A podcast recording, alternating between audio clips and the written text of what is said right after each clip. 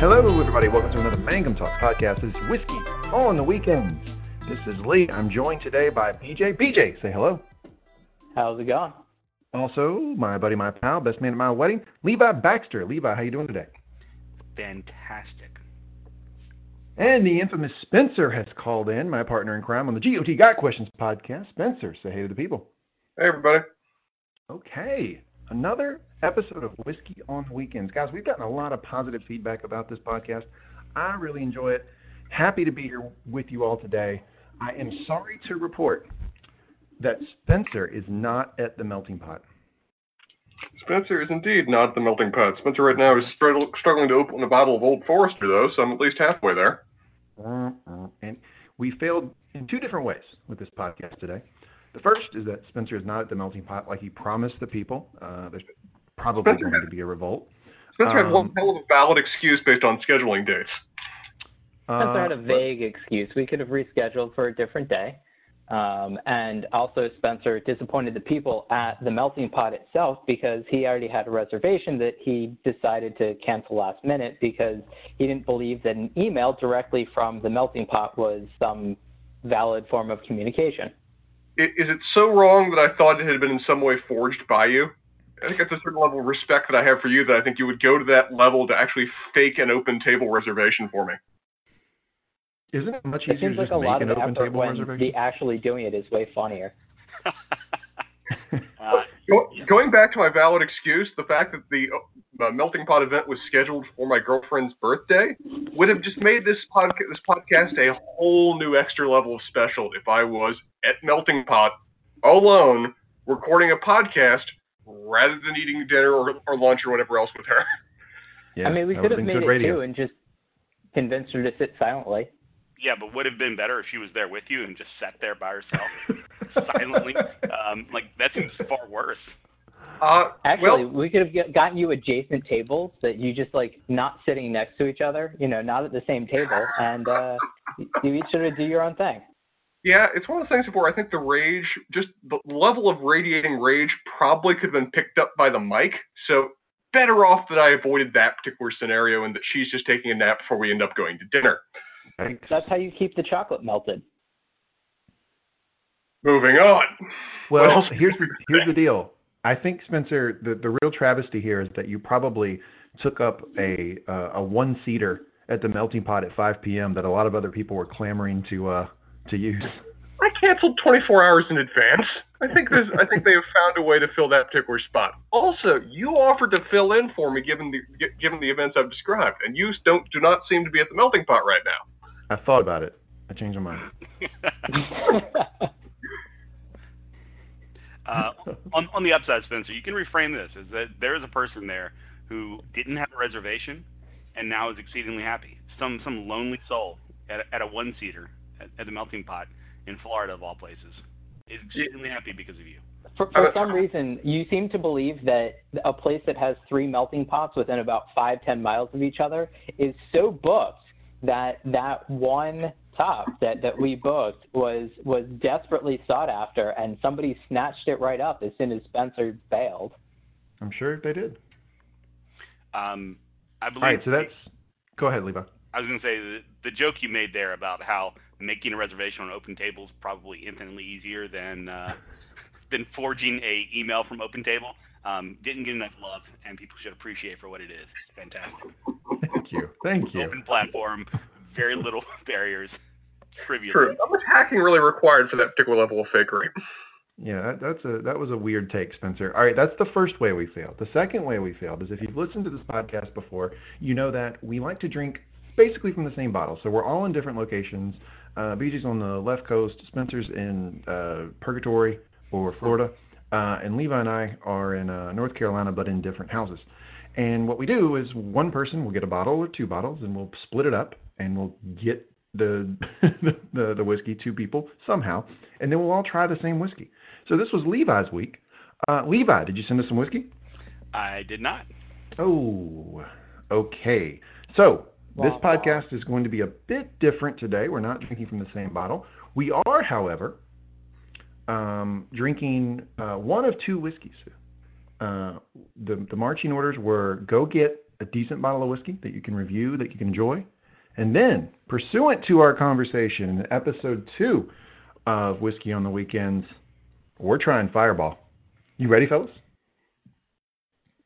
Super hot. I, I don't think being ready is is what's necessary. I think having a good chaser is what's necessary. I'm holding up my Diet Coke right now. I have a uh, flavor yuzu flavored iced tea that I'm going to try and uh, wash out the flavor with. Is that some sort of weird uh, Asian market concoction you purchased there, BJ? No, it, it it actually isn't. It is from Sprouts. Um, it is uh, organic organic green tea. So it's like gentrified Asian market. I mean, it's definitely not an Asian market, but it is more of a it's a knockoff uh, Whole Foods. All right, so adding to the disorganization of this episode, not all of us have Fireball. Spencer, you do not have Fireball, is that correct? I do not have Fireball. I have one of the other things you told me to get. Okay.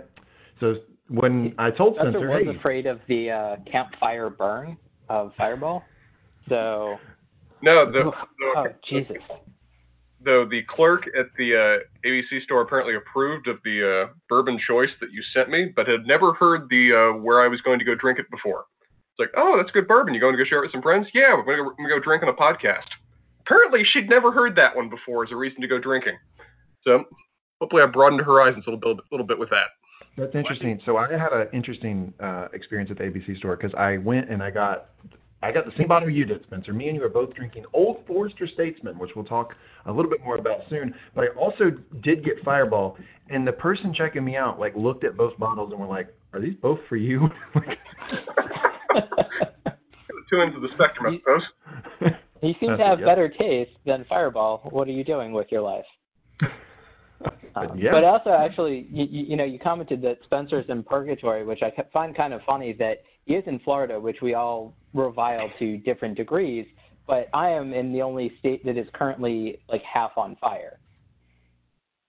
True, valid point. Uh, you get much of the way of the smoke uh, in your area? Uh, it's a little bit more of a peaty uh, smell. Uh, but no, actually, I'm a little bit far south from from most of the fires. There was like a little one like a day or two ago, but nothing nothing that the uh, fire department can't handle, at least around here. yeah, that shit's scary, man. rapidly become the worst fire in California history with no real clear signs of abating. Welcome to the new future, I suppose. They said that a couple months ago too, which is kind of disturbing. Yeah, I don't know, man. That that sounds like really bad. I mean, the number of missing people are getting getting ridiculous. Yeah, Yes. it, it's almost a third world country numbers, which is kind of crazy. I mean, it's the pop-up I got earlier was a thousand people, which Yeah. now we're, now we're getting crazy numbers. Mhm. All right, let's let's not talk about this anymore. This is this is thoughts and prayers, obviously, but uh, let's let's move on. We are going to commence the day drinking. Um, I, as I mentioned earlier, I have Old Forester Statesman. Um, Spencer also has this bottle. I recommended it to him. It's an overproofed uh, Kentucky uh, bourbon whiskey. Um, and it was actually uh, distilled and marketed based on the movie Kingsman, which I don't know if anybody has seen that movie. I have not. Uh, I just read that on Wikipedia. But it's supposed to be a very, very good whiskey. So me and Spencer are going to try it out. Uh, it, it is a movie I've seen. It's sort of a James Bond esque movie, I would say. It's a little bit more on the tongue in cheek side, which uh, some of the books from James Bond might be a little bit more along that direction. Um, but you know, if you have some time to kill her on a plane and can't go anywhere, it's worth checking out. Yeah, based on the name, I'm so. based on the name, I'm assuming it's based on the sequel, which which was not as good, but uh, hopefully makes it for a good bourbon for us today. Well, Spencer, have you poured your Old Forester in a glass? I am in the act of still struggling to get the label, to get the uh, plastic wrapper off, but Yeah. soon. Oh my God, I- that's the Jesus, problem. Spencer, struggling with everything. I am, but I'm getting there. Okay, there we go. smells good. So, are we uh, starting with the better bourbon first, or better whiskey? Yeah, I think we should because I think once you have Fireball, you're not going to taste anything for like two hours. That seems to make sense.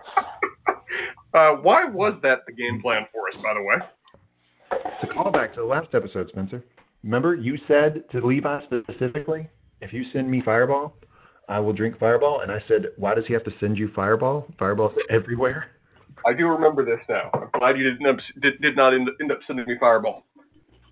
So I'm departing from the other two. I have uh, an 18-year-old Ledaig that actually my uh, girlfriend brought back from uh, a trip to Scotland. And so that's a, uh, let's see, it's a Spanish sherry wood finish.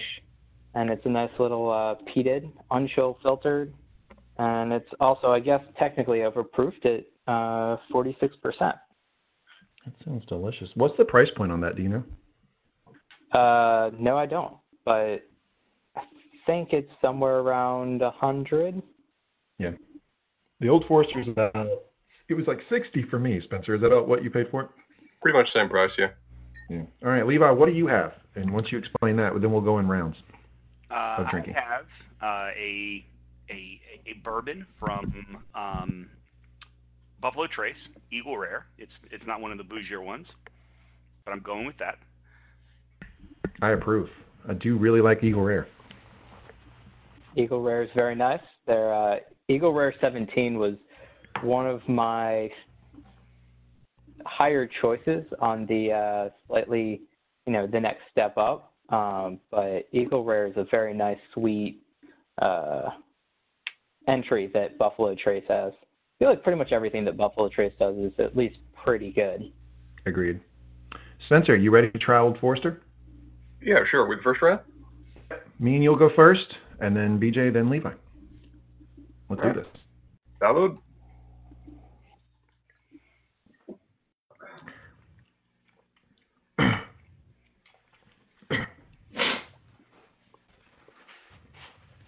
Clearing out the uh, nasal passages. Yeah, and I taste the overproof. Spencer, what do you think? I can definitely taste the overproof, but I quite like it. It, it, it uh, hit me in the back of the throat a little bit when I started, but uh, it's going smoother now. I'm having the same experience. Uh, first, uh, I didn't like the front end, but it does finish well. No, it's good. Hmm. It's good. That is a that is a that is a great sip of bourbon. Yeah, it, it, interesting. The first sip was rough, but it is flowing well now. Wow. Down in it, Spencer. I like How it. many bottles did I get again? All right, just one.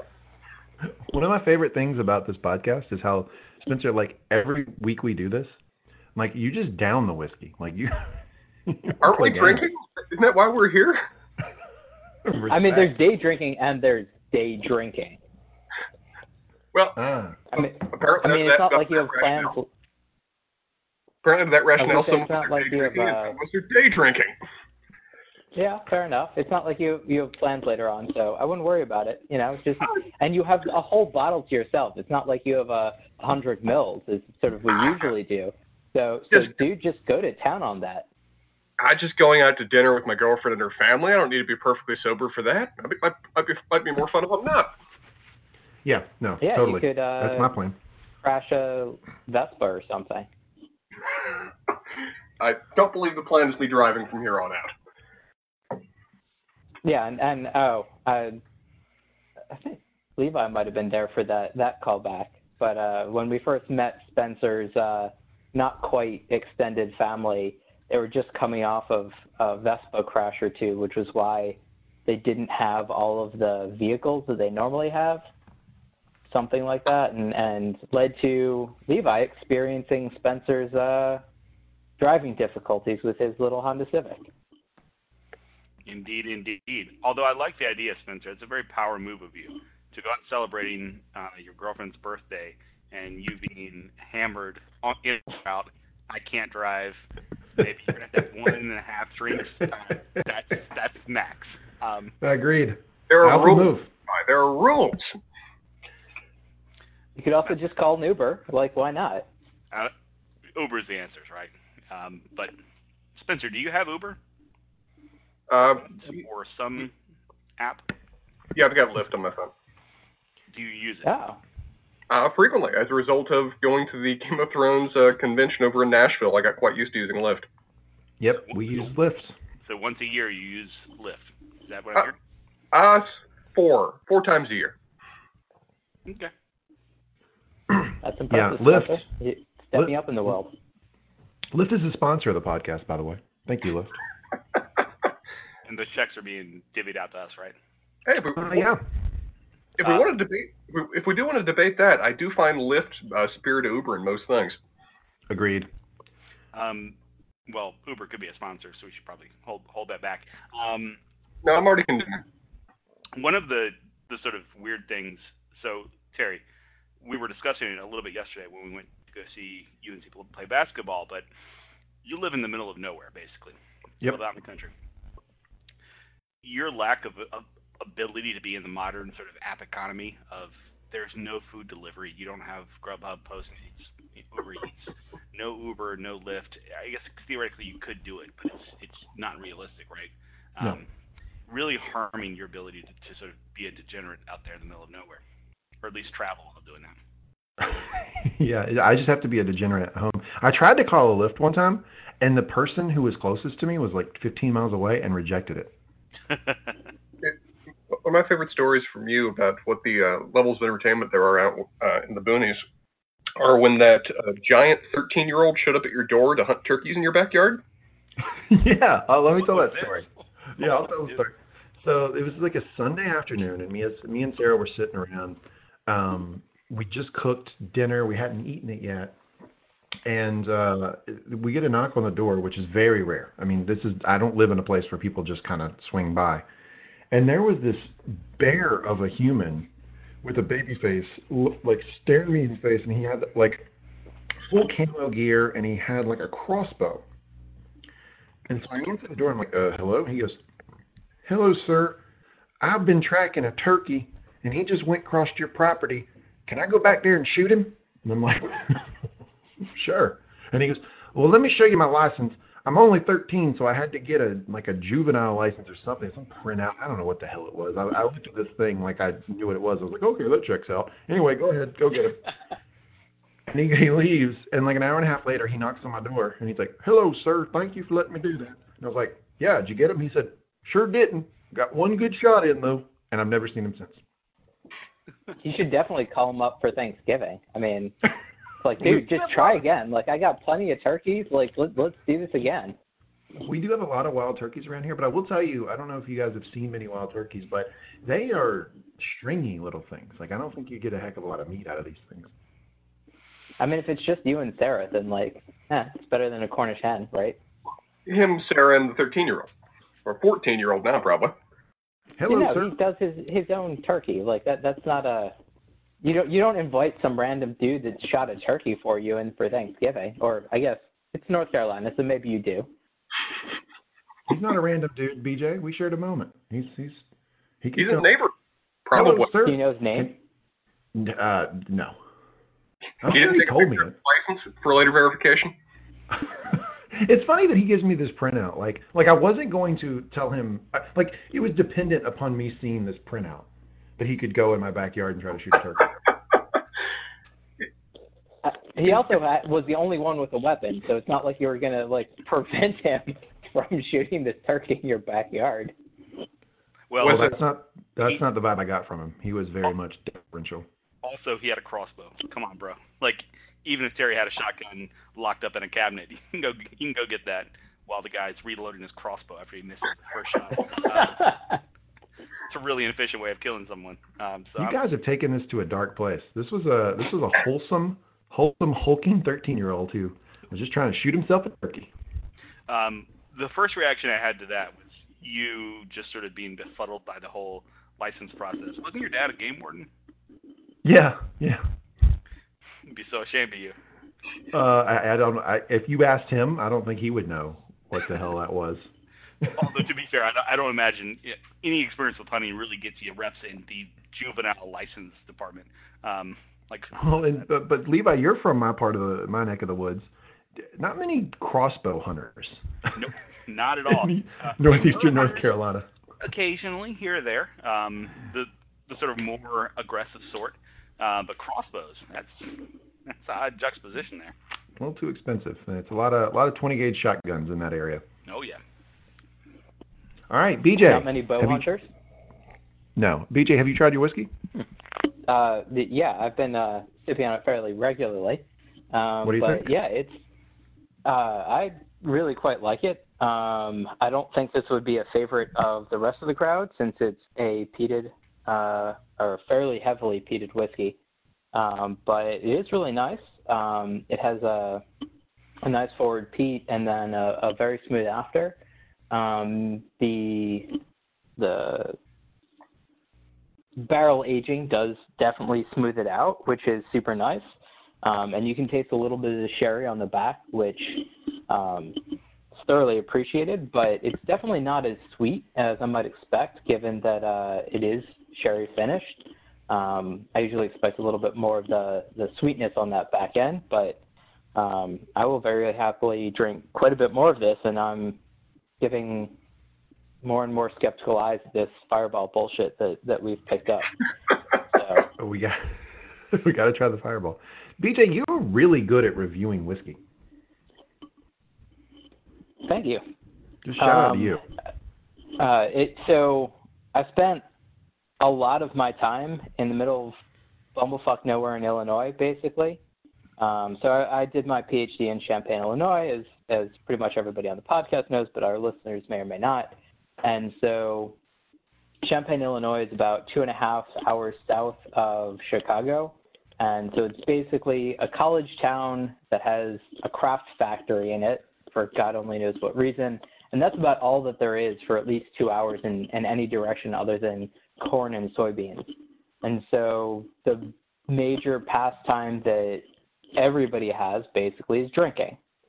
And is it's probably one of the best whiskey places that, that I've been that isn't known for it in some other way. Like Kentucky is is heavy into whiskey and, and things like that. But otherwise they get so much whiskey there, it's crazy. So there was this one uh, restaurant slash bar that every Wednesday would have a whiskey Wednesday, and so what that meant is that one of their whiskey lists was half off.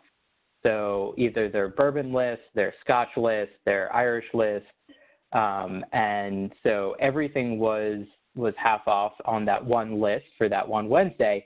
And they also brought in a special bottle or two. And so almost every Wednesday, I would go out with at least you know one or two friends, and we'd sample some different whiskeys, and usually some specific bottles that they got in essentially for that week for all the people that were super into whiskey to try. And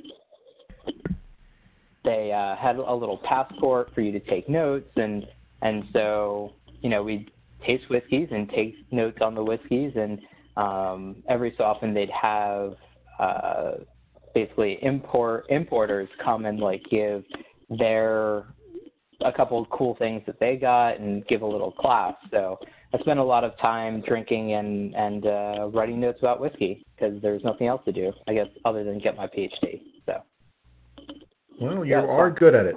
you are quite good at it, BJ. My my review is usually like, hmm, that was good, or hmm, I didn't like that one. The one reaction I had to that story, and, and, I, and I do recall you going to that place and loving that place, is the fact that they have multiple menus of whiskeys, right? Um, respect for that place. Mm-hmm. Uh, Yeah, uh, agreed. My favorite thing about it is that they'll get in a bottle or two of something unique, and once it's gone, it's gone. And so some so as it got more popular, they'd get two or three bottles in, but they're usually harder to get something super special and it was off menu so you basically had to find out about it at some point and then ask for it and what was even funnier was the uh, waitresses and some waiters, but mostly waitresses, were just random college students. And so, because I was there for six years, after a couple of years, like we knew that there was something off menu, and we'd get like a new waitress that was just starting out, and it's like, oh, so you know, what are the the special bottles this week? And and she'd be like, what are you talking about? It's it's bourbon week, and it's like, yeah, like it's bourbon week, we get that, but what specific bourbons do you have in this week? She's like, I, I don't know what you're talking about. Okay, well, why don't you go to your manager and find out, and then Damn. come back and tell us, and and we'll go from there. And they always just had this like deer in the headlights look, and you know tried to be as polite as possible about it, but but it was a very awkward like, hey, like you should know your menu when you're when you're serving stuff. Uh, as someone who has witnessed you dealing with wait staff in bougie situations, uh, I can only imagine it didn't go over well and it was awkward as hell. Um, I distinctly recall us going up to Atlantic City um, and getting comp tickets to a wine tasting event, um, a home and garden wine tasting event, I remember this. and BJ just being, we can only describe as being BJ uh, with people serving wine. Of like, what are the notes? Um, as backstory, we showed up late. Let's say the event was from like five to seven. We showed up at six thirty, underdressed, and twenty to thirty years too young uh, for the for the average crowd. Uh, and BJ's asking these various uh, waiters and waitresses, "What are the notes on this wine? Can you tell me about the wine?"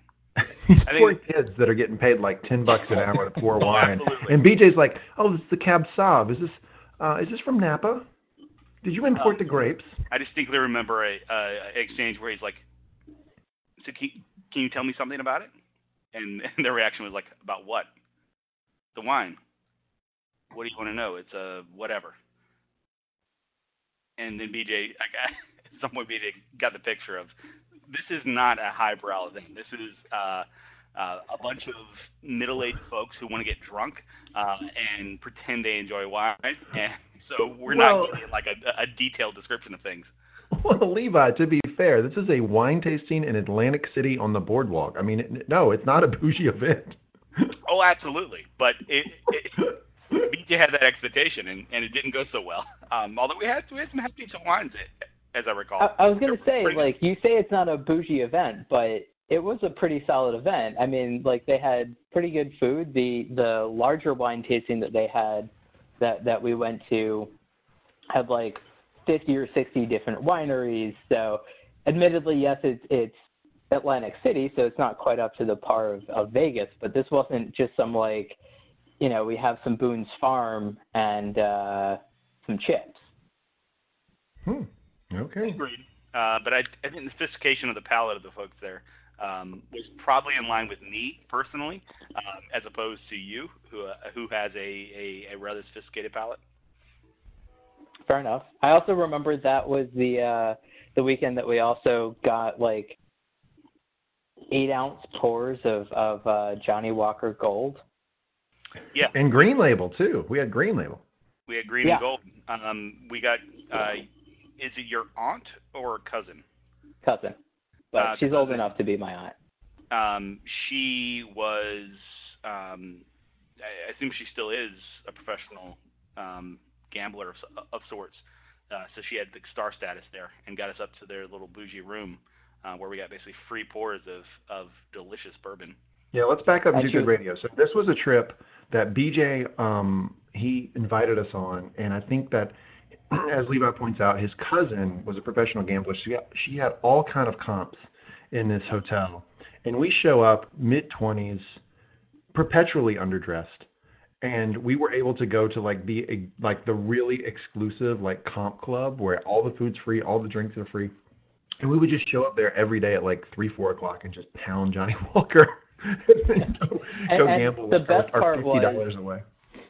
She was apologizing because the you know, her status and, and the club itself was had been declining because, you know, if we had gone six months before that, it would have been Johnnie Walker Blue, but they didn't do that anymore because of, you know, the number of people and whatever. And so it's just like, no, no, no, like we're perfectly okay with getting shit faced on Johnnie Walker Gold and, and, and Green, but you know, it, yeah, it'd be, I guess, awesome if if there was Johnnie Walker Blue, but we're very happy right now. Don't get me wrong.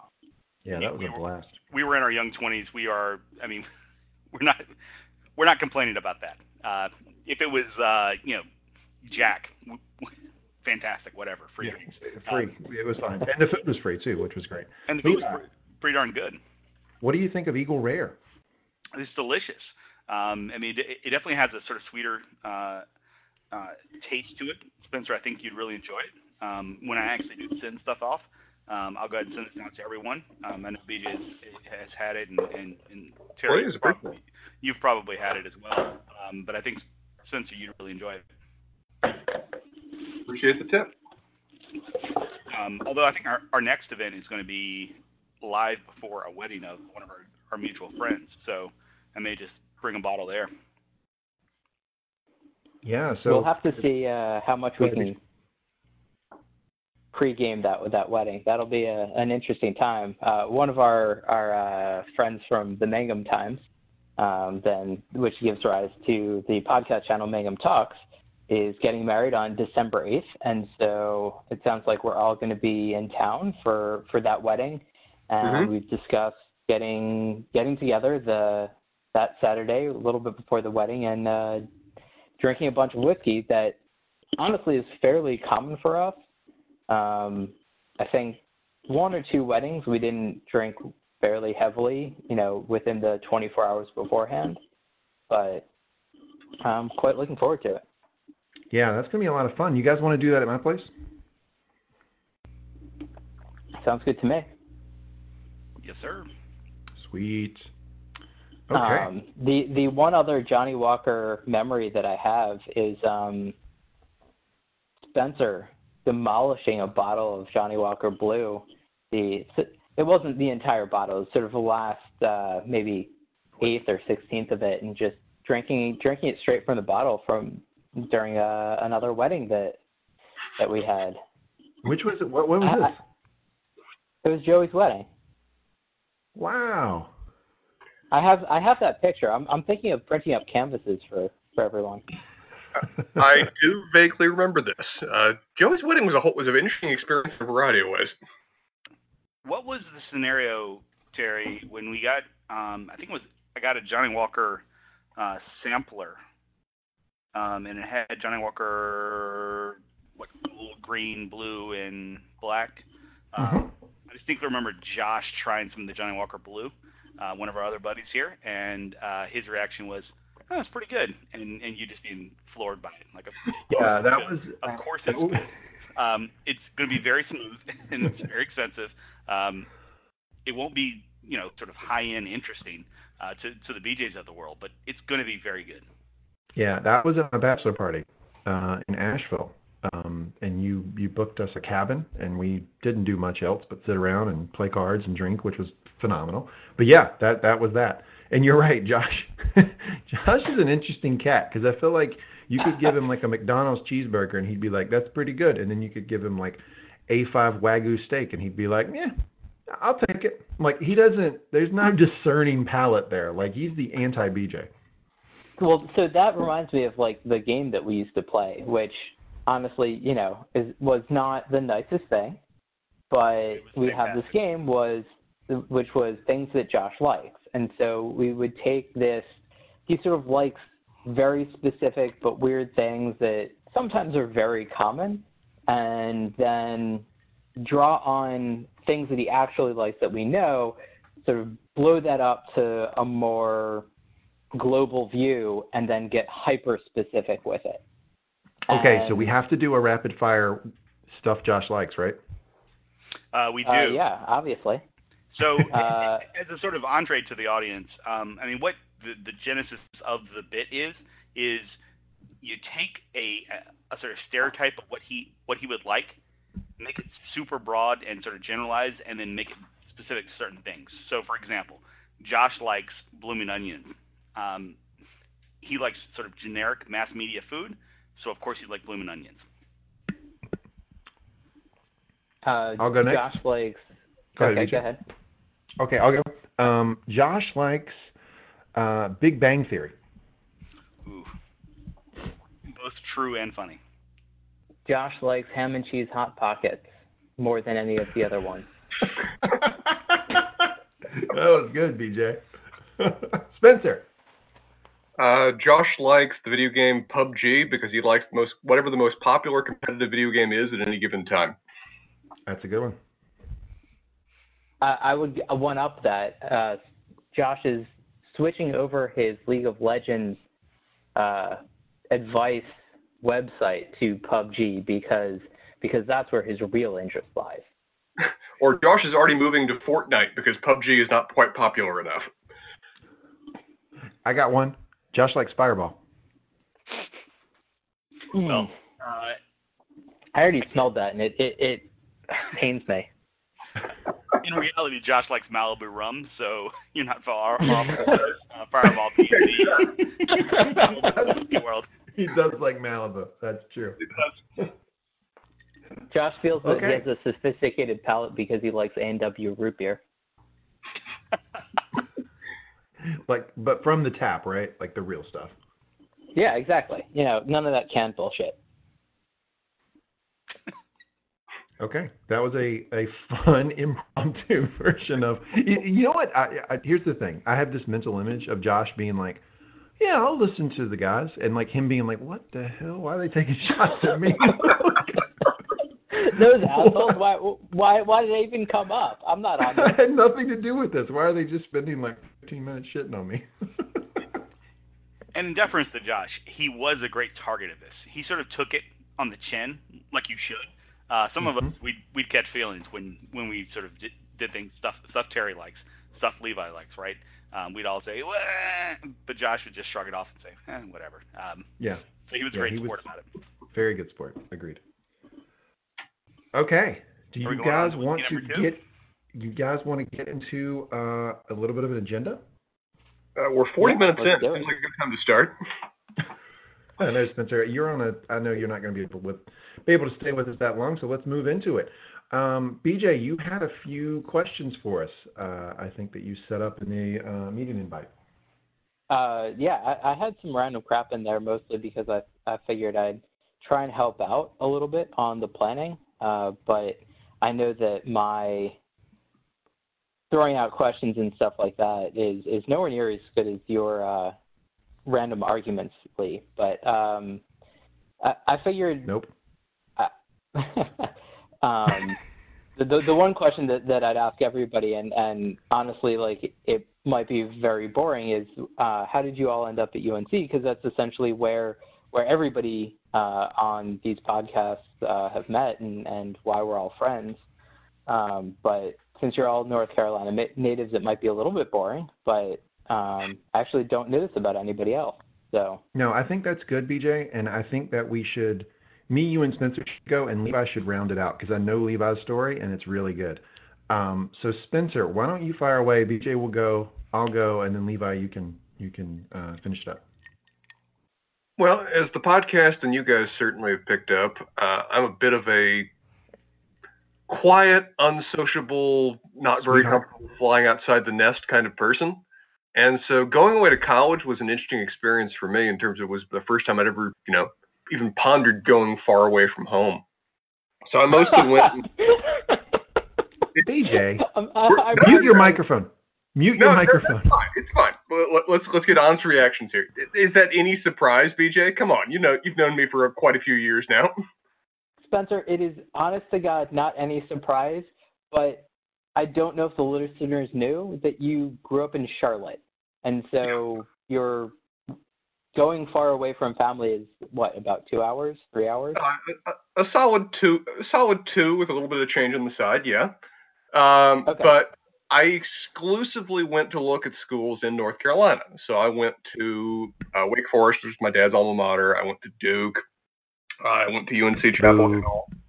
I went, I went to a variety of schools, and um, UNC honestly gave me the best feel when I was there. I mean, there were a lot of great places that I toured, but UNC just had a feeling of openness and welcomingness that it appealed to me. Of where I wasn't sure what what kind of degree I wanted, I wasn't sure what kind of experience I wanted out of college, and I wasn't really sure of what me was at that point. But UNC seemed like a good place to find it. So after I went there, I turned to my parents and just went, "Well, this seems to be the place that I want to find, that I want to go." And there was really was no debate after that.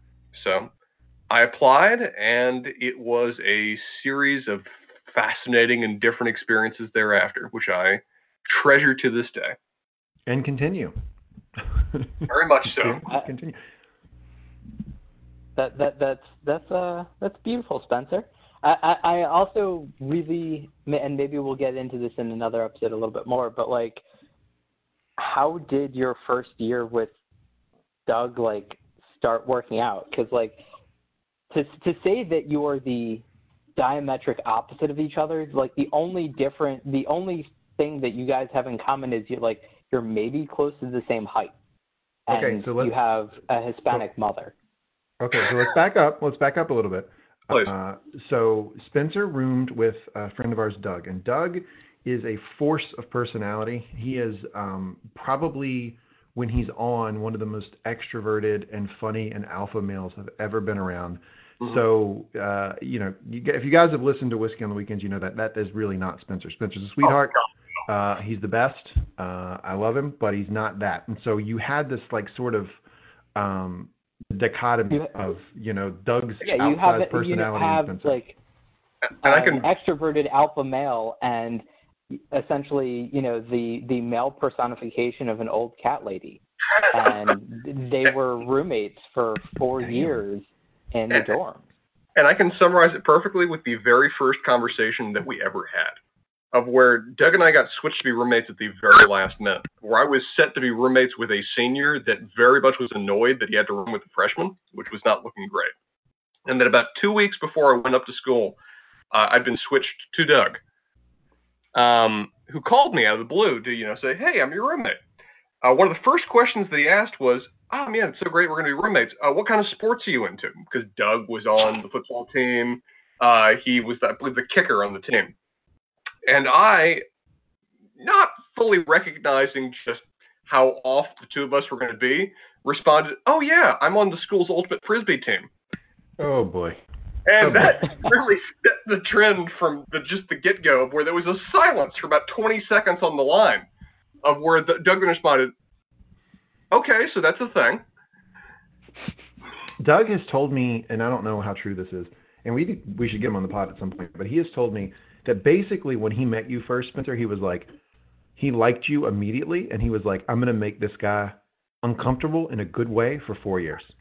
Uh, well, he's kept that going to this date, so he's past the decade now. it's it's been a, a little bit over a decade now, but uh, you know, it's still fun. He still finds ways. He still just calls me out of the blue and delights in making me uncomfortable, but still having fun the entire way. Yeah, shout out Doug. Love Doug. BJ, why did you go to UNC? Um, so I actually was a transfer student to UNC. Um, I went to Rutgers for two years, and I was basically done with uh, New Jersey and where I was, and I was looking to transfer. And so I applied a good handful of places. Um, and when I got into UNC and looked at all the things there and visited, I was just like, this is where I want to go. This was, you know, the campus is beautiful. Um, the Mhm. academics are, are top notch. Um, and just everything about it was, was calling to me. And, and it was weird because I had never spent time in the South and, you know, knew so little about it. And I guess, you know, Chapel Hill isn't in many ways really the South, but, um, but yeah, just sort of everything about it was, uh, just sort of fit in with what I was looking for. And so, um, so yeah, I came down and it was, it was a great experience. I'm so glad that, that I transferred and that I transferred to UNC. Um, and even, uh, so the first year that I was there, I actually didn't, didn't know anybody, um, from, from the Mangum Talks podcast or, or any from one from Mangum, but still it was a great experience and just everything about it was so different from everything that I'd grown up with and experienced to that point uh, because most of my life was uh, Atlantic, Northeast, and just so very different. I mean, I know Lee, you lived in D.C. for uh, for a while, and so Mm-hmm. you might have the best understanding of how different North Carolina is from that sort of mid Atlantic region because I grew up in Baltimore, you know, stone's throw from from DC, and it was just um, exactly what I wanted. It beats me something I actually don't know the answer to. How did you get paired with Levi? That was random. Luck of the draw. Just fake. Yeah, um, Mangum was completely luck of the draw. I mean, I just knew that I wanted to stay on North Campus, and um, one of the reasons that I stayed in the dorms is basically everybody that I knew, um, and this is a constant source of amusement to pretty much everybody I know in my fraternity, which is the chemistry fraternity, um, was either already like living with a couple of other people, had like a long-term girlfriend or something like that. Um, the girl that I was dating at the time, I was not ready to move into an apartment with her. Um, and so it's just like, all right, well, I'll continue living on campus. I'm fine with that. And so I got priority because I was a senior at the time um, to to live on North Campus, and I just randomly got paired with Levi, who I had honestly met, well, technically met previously, and when uh, when I saw that Levi was my roommate, my mom was like, "Huh, that's a really interesting name." Um, Levi, huh? I wonder where that comes from. Um, and then I walked in the first day and I was like, oh, holy shit, it's the the crazy uh, redneck terrorist from my philosophy class. This is fucking awesome. I'm a little scared though. Damn, a lot, a lot to unpack there. You you guys were such a great addition to our dorm of where you guys, from my perspective, came in my sophomore year and having you across the hall just made my second year just the best year I had at UNC. It was such a, a nice transition to have you two added to the dorm. I was so happy to have like a somewhat a much more normal roommate. I feel like somewhat is is uh, casting way too much shade on Levi. A much more normal roommate than my first year at UNC. I had uh, somebody went to science and math, um, which is creepy. Yeah, exactly. Um, I feel like uh, Lee and Levi and maybe even Spencer might have a little bit more of a better explanation from what uh, science and math is in terms of a high school. But but that was my first roommate, and then I got Levi as a roommate, and then like a couple weeks into the semester, I hear the iconic Halo music coming from across the the hall and I literally just walked over and I saw I see Spencer sitting on uh, the air conditioner because apparently he always likes being on it and and as cold as possible and playing Halo. And I was like, oh, hey Spencer, or I well I didn't know. It was like, oh hey, how's it going? I see you like Halo. He's like, uh, yeah. I was like, oh cool, we should play sometime. He's like, yeah. You want to grab a controller? And uh, that basically determined what our entire year was. And the rest was history. Very much so. Yeah, so the School of Science and Math, North Carolina has a, uh, a public high school called the North Carolina School of Science and Math. I think uh, you go there, I think as a sophomore in high school. They kind of recruit you uh, if you're a standout student when you're a freshman. Um, weirdly enough, they recruited me. I went there. I sussed out that it was a nerd orgy. Um, it's just a bunch of nerds, just you know, a lot of sex. Uh, that, I'm just saying, I'm just saying that's what it was. Some of them, not all of them. My roommate was not part of that. uh, yeah, he was just like the super nerdy, super introverted, super weird. Um, he stayed up till like between two and five in the morning most days, and uh, played music for most of the time, and we had a number of conversations of just like, dude, like you can't fucking play music at four in the morning because you're awake and want to write a term paper, and you like your speakers. Just like put in headphones or or something. And I was very glad to not have him as a roommate ever again. Yuck. Yeah, it sounds awful. Okay, I'll go next. Um, mm-hmm. I went to UNC uh, because uh, my family couldn't afford for me to go to a private school, so I had to go to a public school. Uh, I wasn't smart enough to get a scholarship to a private school. Uh, and so in North Carolina, if you have to go to a public school, I mean, UNC is obviously the best. So I applied, I got in, and there you go. I mean, it, it was kind of a no brainer for me. It's like, well, I can't go to like Duke, not that I'd want to, or Wake Forest, or whatever, to go to a public school. So I applied to, I think I applied to UNC. I might have applied to NC State. I know I applied to East Carolina. But when I got into UNC, it was like, well, that's obviously the best public school in North Carolina, so that's where I go. Uh, pretty, pretty simple. Uh, and I was always a UNC fan, obviously. Shout out Michael Jordan. So it just, it made sense. Kind of a boring story, but but that's that's why I went there. Is it still true that because of Michael Jordan, the most successful degree upon graduation remains geology? I don't think so. No. It was true at one time. I I don't even know if it was true at one time. I mean, and maybe for a couple of years, right? But that's a weird stat. Agreed. If you have 100, 100 graduates with a degree in a given year, you're going to even his his, his insane yearly salary uh, dwarfed out on averages. So. Yeah, Levi and I were are on par with this one. I was always dubious of that claim, but I mean, yeah, Michael Jordan he did graduate in uh, geography. Uh, and, it was geology. Geology? Are you sure? No, it was geography. I thought. We can Google this. One second. Only there was a handheld mobile device. Uh, I was going to say, and so the other funny thing about UNC that that I seem to remember was all of the stadiums served Coca-Cola, but everywhere else was Pepsi, and it was because the sports That's teams right. had Ha! Point for me. point for for for Lee. Uh, the sports teams had separate contracts from the school from for pretty much everything, and and negotiated it separately. So like Kenan Stadium or something like that, you could get a Coke, but at the uh, uh, dining halls, you could only get Pepsi and Pepsi product. Well, Anyway, Levi, uh, uh, uh, your your story has been hyped up, and I'm very curious now. Uh, I there's, don't a lot of, there's a lot of build up here. Um, it, it certainly has more color. Um, it's not as endearing as Spencer's uh, or well thought out as yours, but it, it's not dissimilar from Terry's.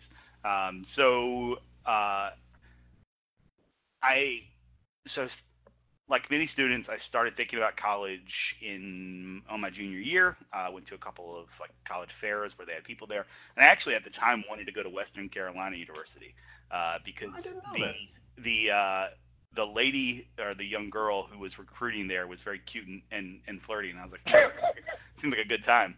Um, my mom, uh, she did, she, she would drop hints of like, do you have independent reasons other than that girl who? Who's a very friendly recruiter. Um, but so I, I had plans of going to college, visited NC State my junior year uh, because I wanted to go into the hard sciences. I actually wanted to do nuclear physics. Um, Whoa. but on my senior year, I stopped getting interested at all in school. Um, I, you know, had a sort of full slate of honors and AP classes. Uh, senior year, after the first nine weeks, I it was I was doing okay. Um, and in, in, North Carolina, we have um, two nine-week segments. Um, so you get a nine-week report card, which is like a mid a midterm grade. Um, But I was doing okay, but I was sort of vast, like very rapidly losing interest in school um, due to a number of factors. And so basically, after the first nine weeks, I stopped caring and did minimal amount of effort. Um, so much so that uh, in my honors English class, uh, the teacher there, she was a friend of my mother's. We're both Terry and I are from a small town. Um, she was friends with my mother's, and I just skipped the final because I'd done the math and figured out that I would pass um, by not taking the final. Uh, Now, now, so- Levi, let's back up. At this point, you were already accepted into UNC, right? no, no, no. I'm I'm getting Okay. it. Um, Okay. Sort of giving giving backstory. Um, Gotcha, gotcha. but you know, so I I, I show up because I was working basically full time at that point. Um, you know, sh- show up at home like six thirty seven. Um, my, my mom asked, you know, how how'd your final go today? And I was like, eh, eh, pretty good.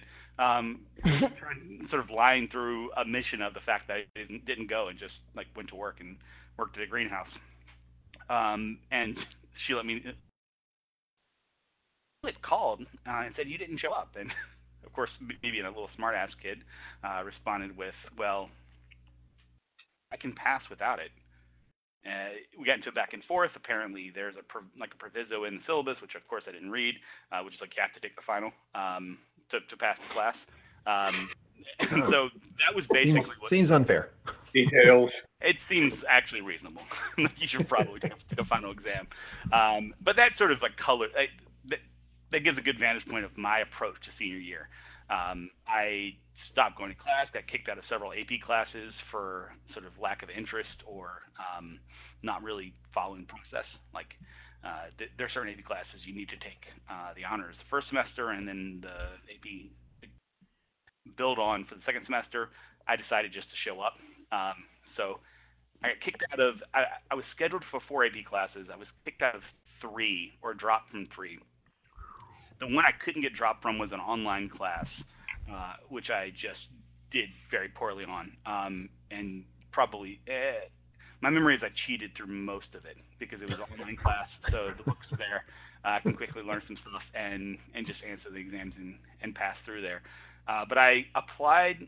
I was going to not apply. I was actually going to drop out of high school. Um, my mom convinced me otherwise by saying that if I dropped out of high school, that I would have to pay rent, and likewise, I'd need to apply to college, at least Shout apply to college. Um, otherwise, I'm, I'm going to have to pay rent. And I did the math and figured out that I didn't want to do that, so uh, I applied to UNC on the last day, um, sort of furiously writing out some sort of uh, letter and and you know providing all the needed information. P- popped it in, into the mail at like 4:50 um, on a Wednesday or whenever, uh, and and got in, um, which annoyed a lot of the the, the kids at my school. Um, because they applied and didn't get in, and they knew yep. what I really was, um, as opposed to the resume that I provided to UNC.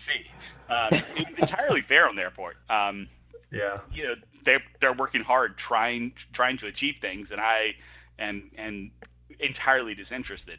Um, so I apply to UNC and I get in, um, and I'm okay. I guess I go to UNC. I, my thought process was the same as Terry's, which was uh, can't afford private school, got to be public. UNC is the best public school. Let's just go. Um, and I get in, and then at the end of the year, UNC sends me a, a letter saying, "So about that that acceptance. um, Wait, we, what? Uh, we assumed some level of, of parity of of your resume, and you you literally just showed up to one class uh, to graduate senior year. I I showed up at like 9:30, leave at 11:20, uh, and that's it. Um, they were not pleased at all, so I had to show up and. Uh, during that turmoil, my mother had, had sent me to a psychologist because she thought that I needed to get my head checked out. Yeah, I don't know why she thought that. Which definitely spot on. Um, but the the psychologist, he definitely liked me, so he he penned a very nice letter uh, about how I was not you know, not being challenged and just growing disinterested, um, et cetera, et cetera. Probably true. Uh, probably true. I mean, I was a little smartass, right? I I remember arguing with him about whether I could get into UNC. Uh, and his answer was, you know, what is your SAT? What's your GPA? You know, what are the sort of key metrics that most people judge acceptance on? And I was above average in all of those. Uh, yeah, you're a smart fucker, and, and, and our school system was pretty terrible. So I, I think there's some credence there. Oh, it, it definitely is objectively true. Um, but at the time, I, I remember arguing distinctly with him. Well, that's an average, half below, half half above. So I don't see why this guarantees I'm getting in.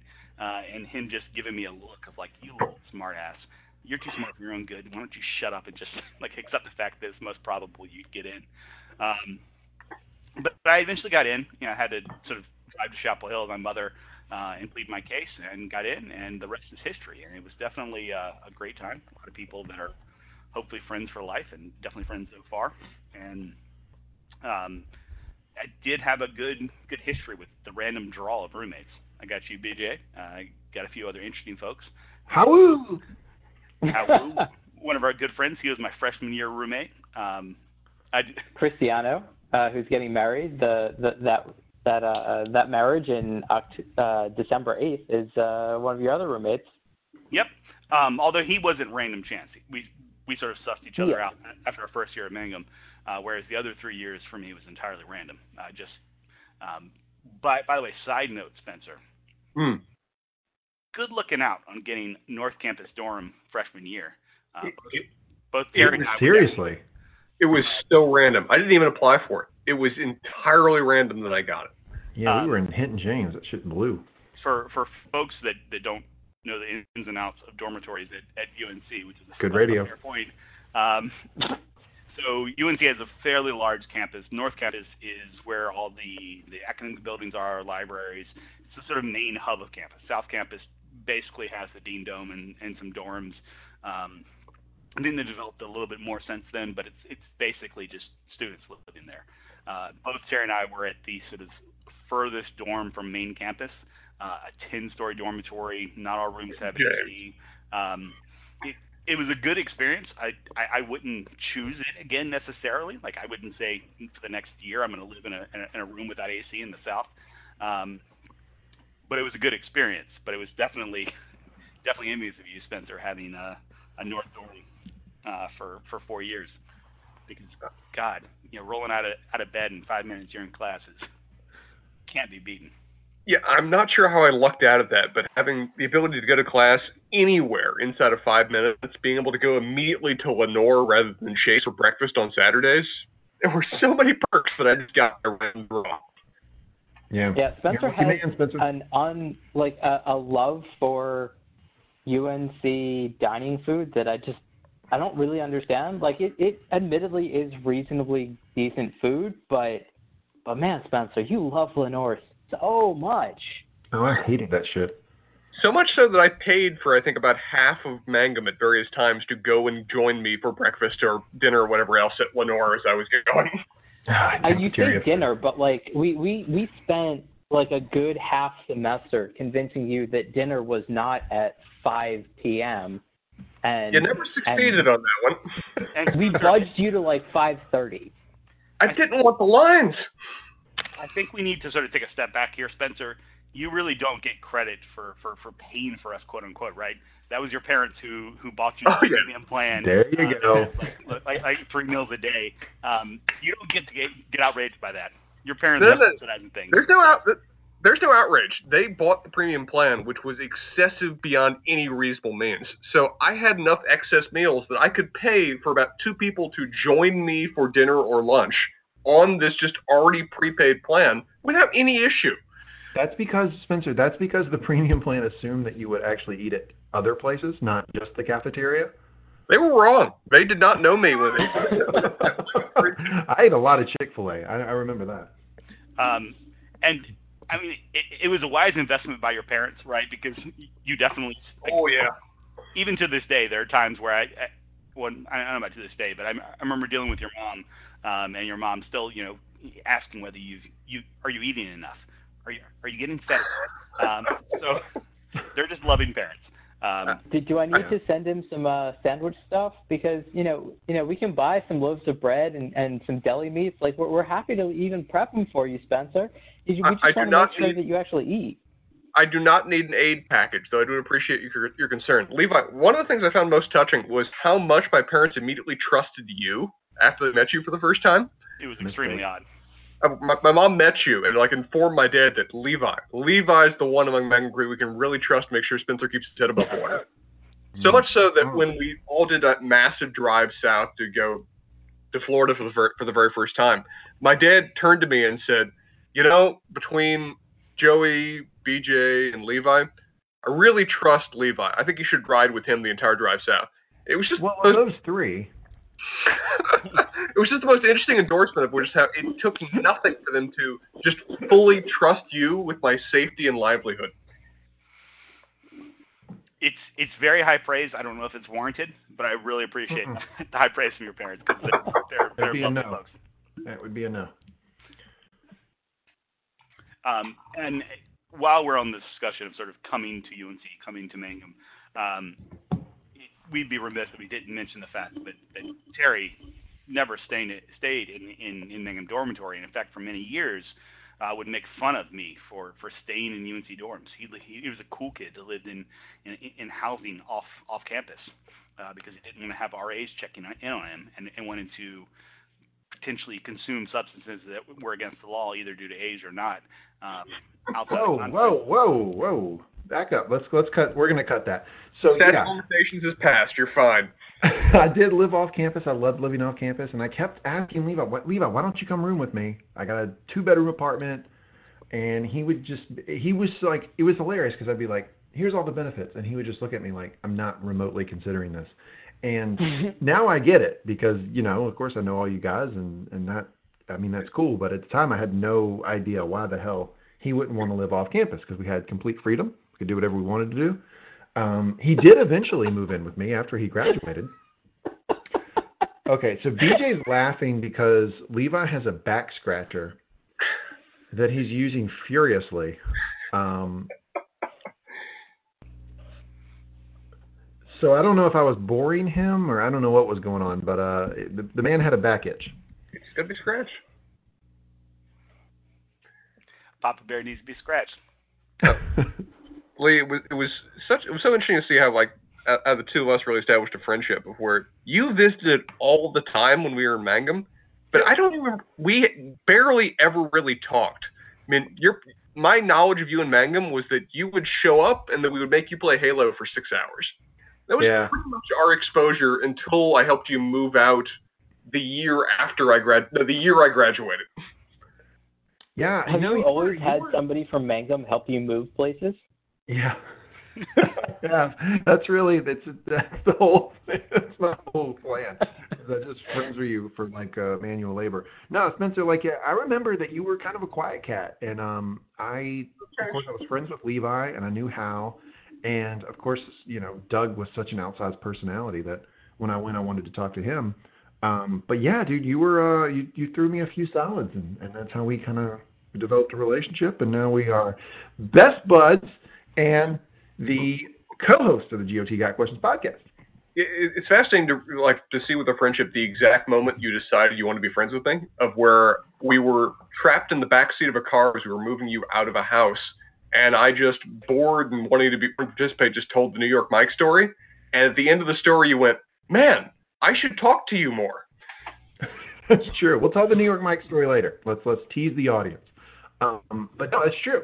Uh, and then we had other like I remember we went to uh, Josh's bachelor party, I think in Myrtle Beach, Yeah, we did. That was fun. and I just peppered you with questions on the drive there and the drive back, and you gave Oh me some God, real that that was the nuggets. best. It, it, was it was it was the most glorious thing. I feel like Lee, like we had hung out quite a bit more at that point, just because you grew up with Levi and, and Levi and I were roommates, and so like I knew you a little bit better, I guess, than Spencer. I I, I actually c- kind of didn't expect this, but um, we were all in the car together, and you're just like, huh. Uh, there, there's something that switches on in your brain, and, and you're just like, I can ask this person questions and basically force them to answer to my heart's content. For And- three and and, so- a half hours. So, so, so at this point in time, Lee was living in D.C. and Spencer was in uh, Spartanburg, Virginia.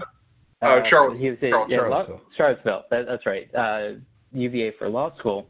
And so we were driving from the D.C. area down to North Carolina, and Lee Lee knows that that I don't give a shit about most of my personal life, and I'll share details that he really doesn't want to know.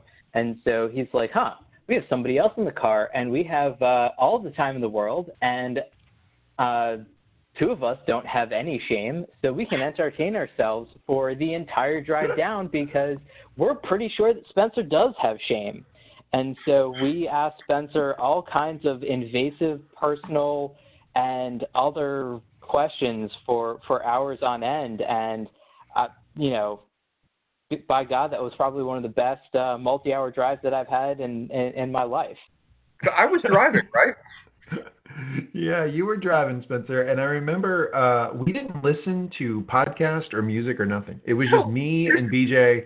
Uh, just hey Spencer. Uh, so uh, how many times a week do you have sex? Hey Spencer. Um, uh, how many sexual partners have you had? Hey Spencer. Uh, have you ever had a venereal disease? Like we were just peppering you, and you gave us some nuggets.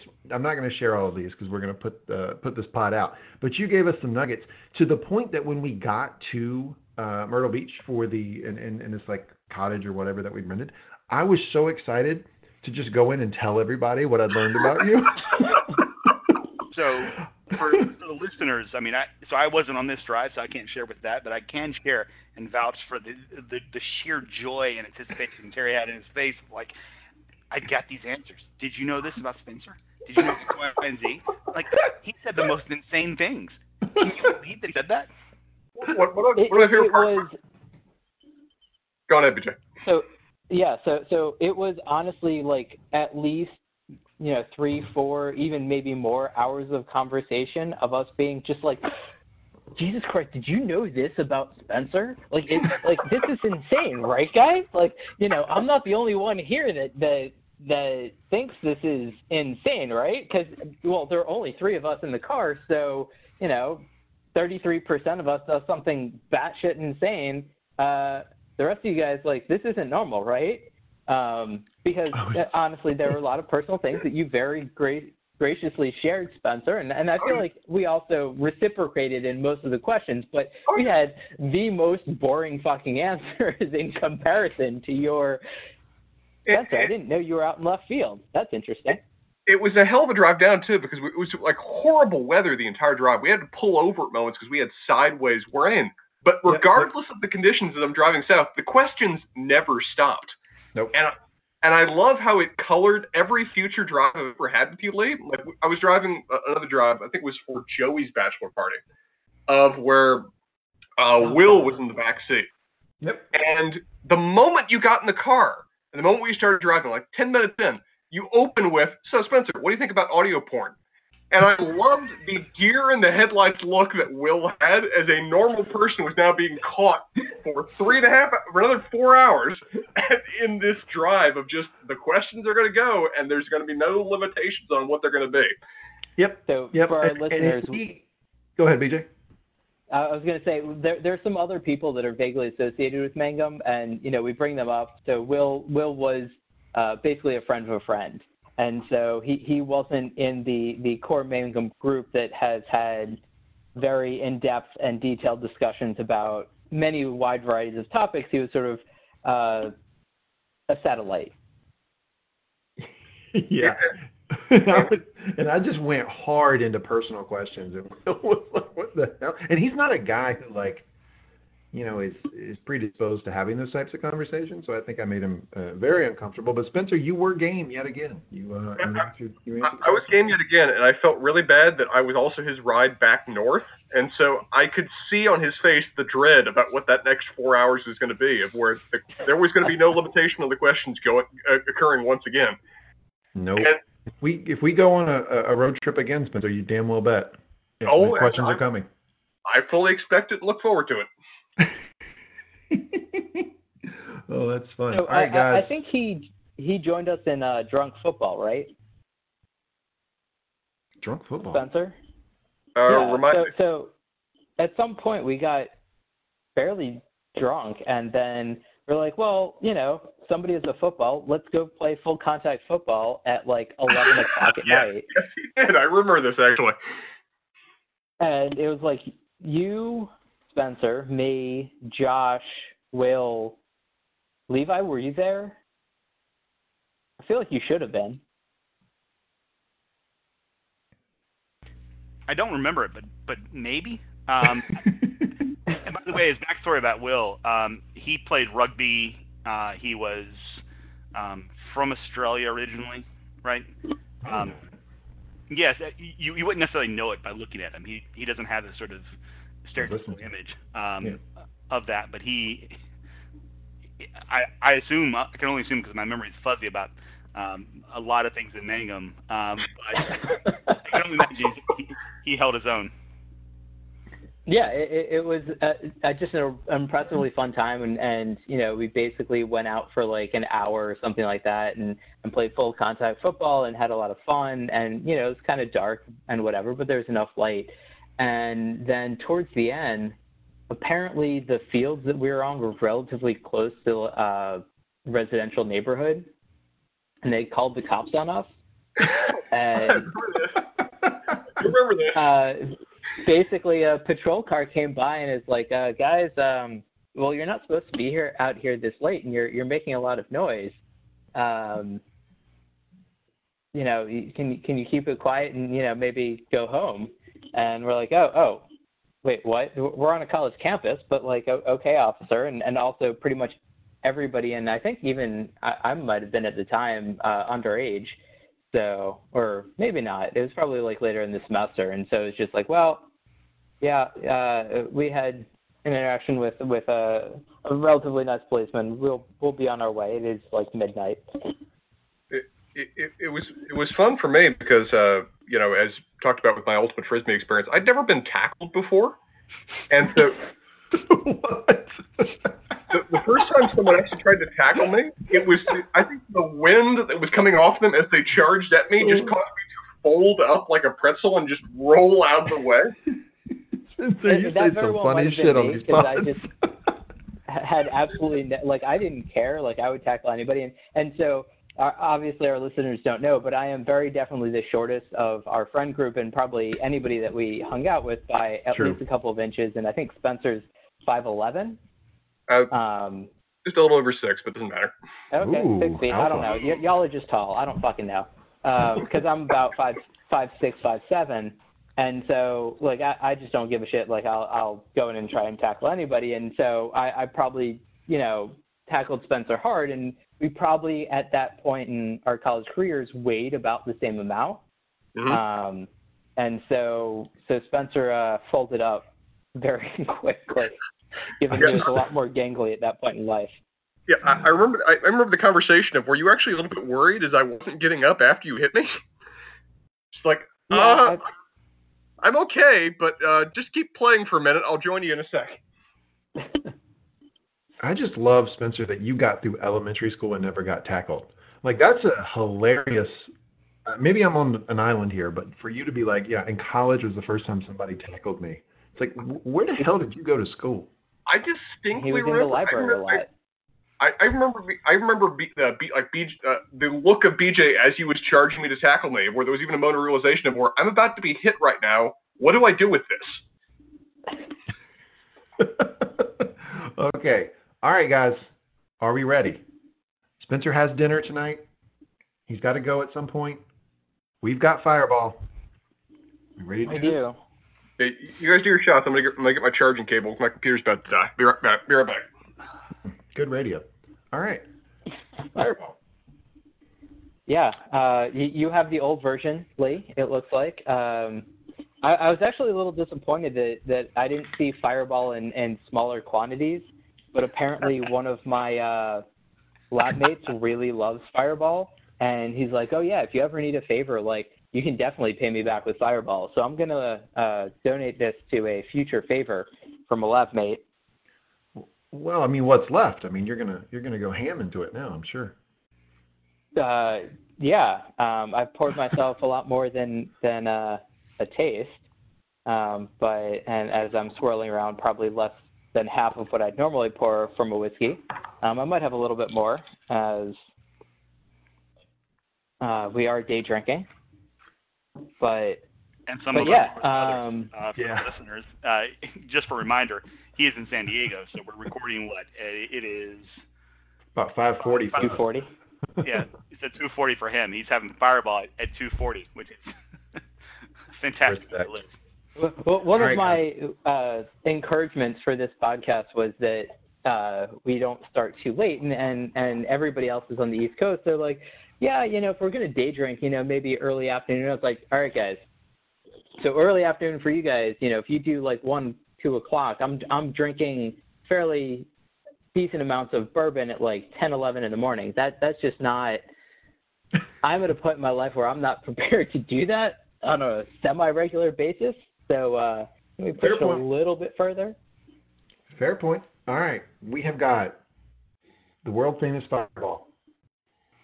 BJ, what what is what are the notes? Uh, it, it smells exactly like a Fireball candy, honestly.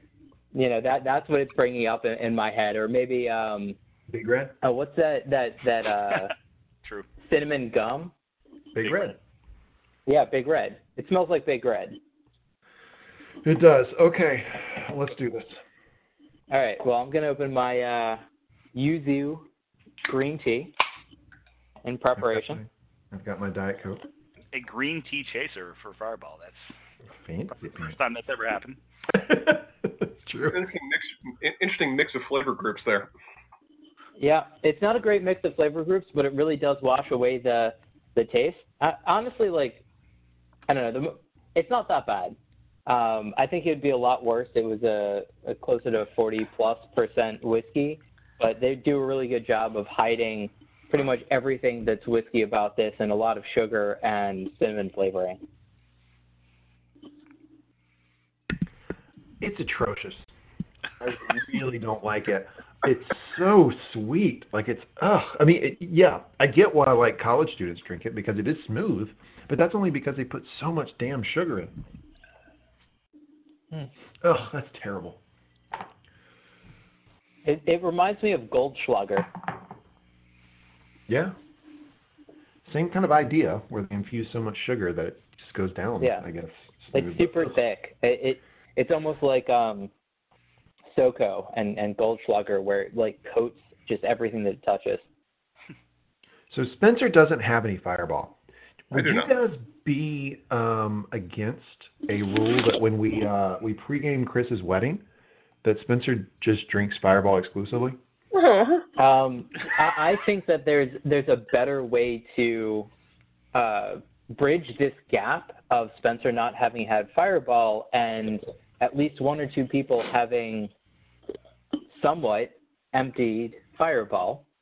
Where you know when we get together the next time, uh, and it's going to be at, at Lee's house that that he has a whiskey in his possession that that he's not really interested in drinking, and Spencer has transportation to a wedding where he can possibly sober up and um you know doesn't even have to fly out that day. So we can make lee not have uh fireball in his house and spencer uh can experience what it is to have fireball Right. So that was my point. Spencer, you're going to drink Fireball before Chris's wedding. You know, I normally count on you guys for positive and good experiences, but I'm not hearing any positive or good reviews about Fireball right now. You're going to like it. Have you ever had it? Uh, no, I've not. Uh, only thing I saw about it when looking at it on the wall was that it was a cinnamon whiskey, which nothing about that sounded good. Wait a second. Let's you don't back like up. cinnamon So I, wait a second. I, I texted you. I said, hey, you need to get Fireball and a good whiskey. Here's some good whiskeys. You went to the liquor store. You got the good whiskey. You looked at the Fireball and then didn't get it. I actually tried to call you to confirm that I needed to get both, but your damn phone always always goes to voice message every single time I try to call you. That's true. I don't. I I, I text my friend. So, So, I yeah, Spencer, there, there are texts, there's GChat, there are two other people on this podcast that you could have confirmed with. Um, uh, it I sounds tried like to you were, reach out you for were direct communication. That was at least something. Mm-mm. Spencer. think I, I will, trying to get I will, I will purchase some, you know, maybe uh, a nice apple cider or something that you can mix with this, and so you can feel like you're experiencing like fall and maybe like a mulled cider, and and and conjure up that that Game of Thrones feel while you finish the bottle. No, strike everything BJ just said.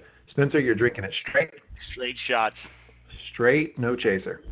As Shout per our Pelican. usual, I'm accommodating enough that I will do what you guys want me to do. But come on, lead me to a, lead me to a good resolution here. No, I think you're really gonna like Uh, it, Spencer. I have a better, a good resolution for you, Spencer. What's Is- that, BJ? are, are you coming alone to this wedding? No, uh, Br- uh, Bridget and I are both going. Everything that Bridget doesn't, y y everything that you don't drink, Bridget can finish. Whew, that'll be fun. Bridget Yeah, has a I don't know about tendency to that drink sunshines at weddings, so it will make for an interesting event. Yeah, perfect. I don't know about that one. Spencer, how much longer do we have you? Uh, for right now, you've got me for at least through six, so you've got time. What? Okay, I have a topic I wanted to bring up. Please. Um, so this is a weird question, uh, but if you had to get an exotic pet, what would it be? Uh, I'll start. Rabbits I don't understand count. This is a, I understand this is like a weird question, so I'll start. I've had a little time to think about it, obviously. But people who know me um, close know that I have a fascination with monkeys. Always have. Fascination Wow. for deer. Deer. Well, a little bit of column A, a little bit of column B, but I would get a very small monkey.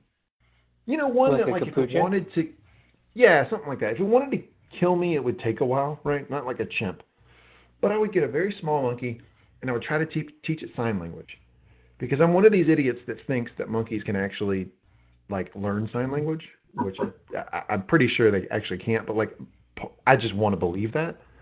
So what I would do is I would have a very small monkey, and I would try to teach it sign language every day, and that would be that would be what I do. Like I would be the the monkey sign language guy. I know about your love of monkeys. I have never once understood it because I could not be farther on the opposite side of that spectrum. I would.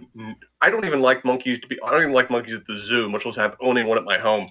So BJ talked earlier. He he mentioned earlier that I lived in DC for a while, and I did, and I didn't really know a lot of people when I moved up there. And I would go to the DC Zoo literally like twice a week, and just sit in front of the orangutan, and just try to be friends with it. I would just sit there and be like, "Hey, it's me again. Yep, you're scratching. I'm scratching too. All right, let's do it." Like I was trying to like mimic his behavior and shit. yeah. So that's what I would do. I would I would have a monkey. So, who wants to go next? If you had to have an exotic pet, what would it be? I'll go ahead and go. Um, if I had to have, have an exotic pet, it's an easy answer, and and you you all will, will expect it. But I, I have an otter. Otters are the most powerful creature Yeah. in the world. I could have called that one. Yeah, Yeah, that, that's call. a surprise.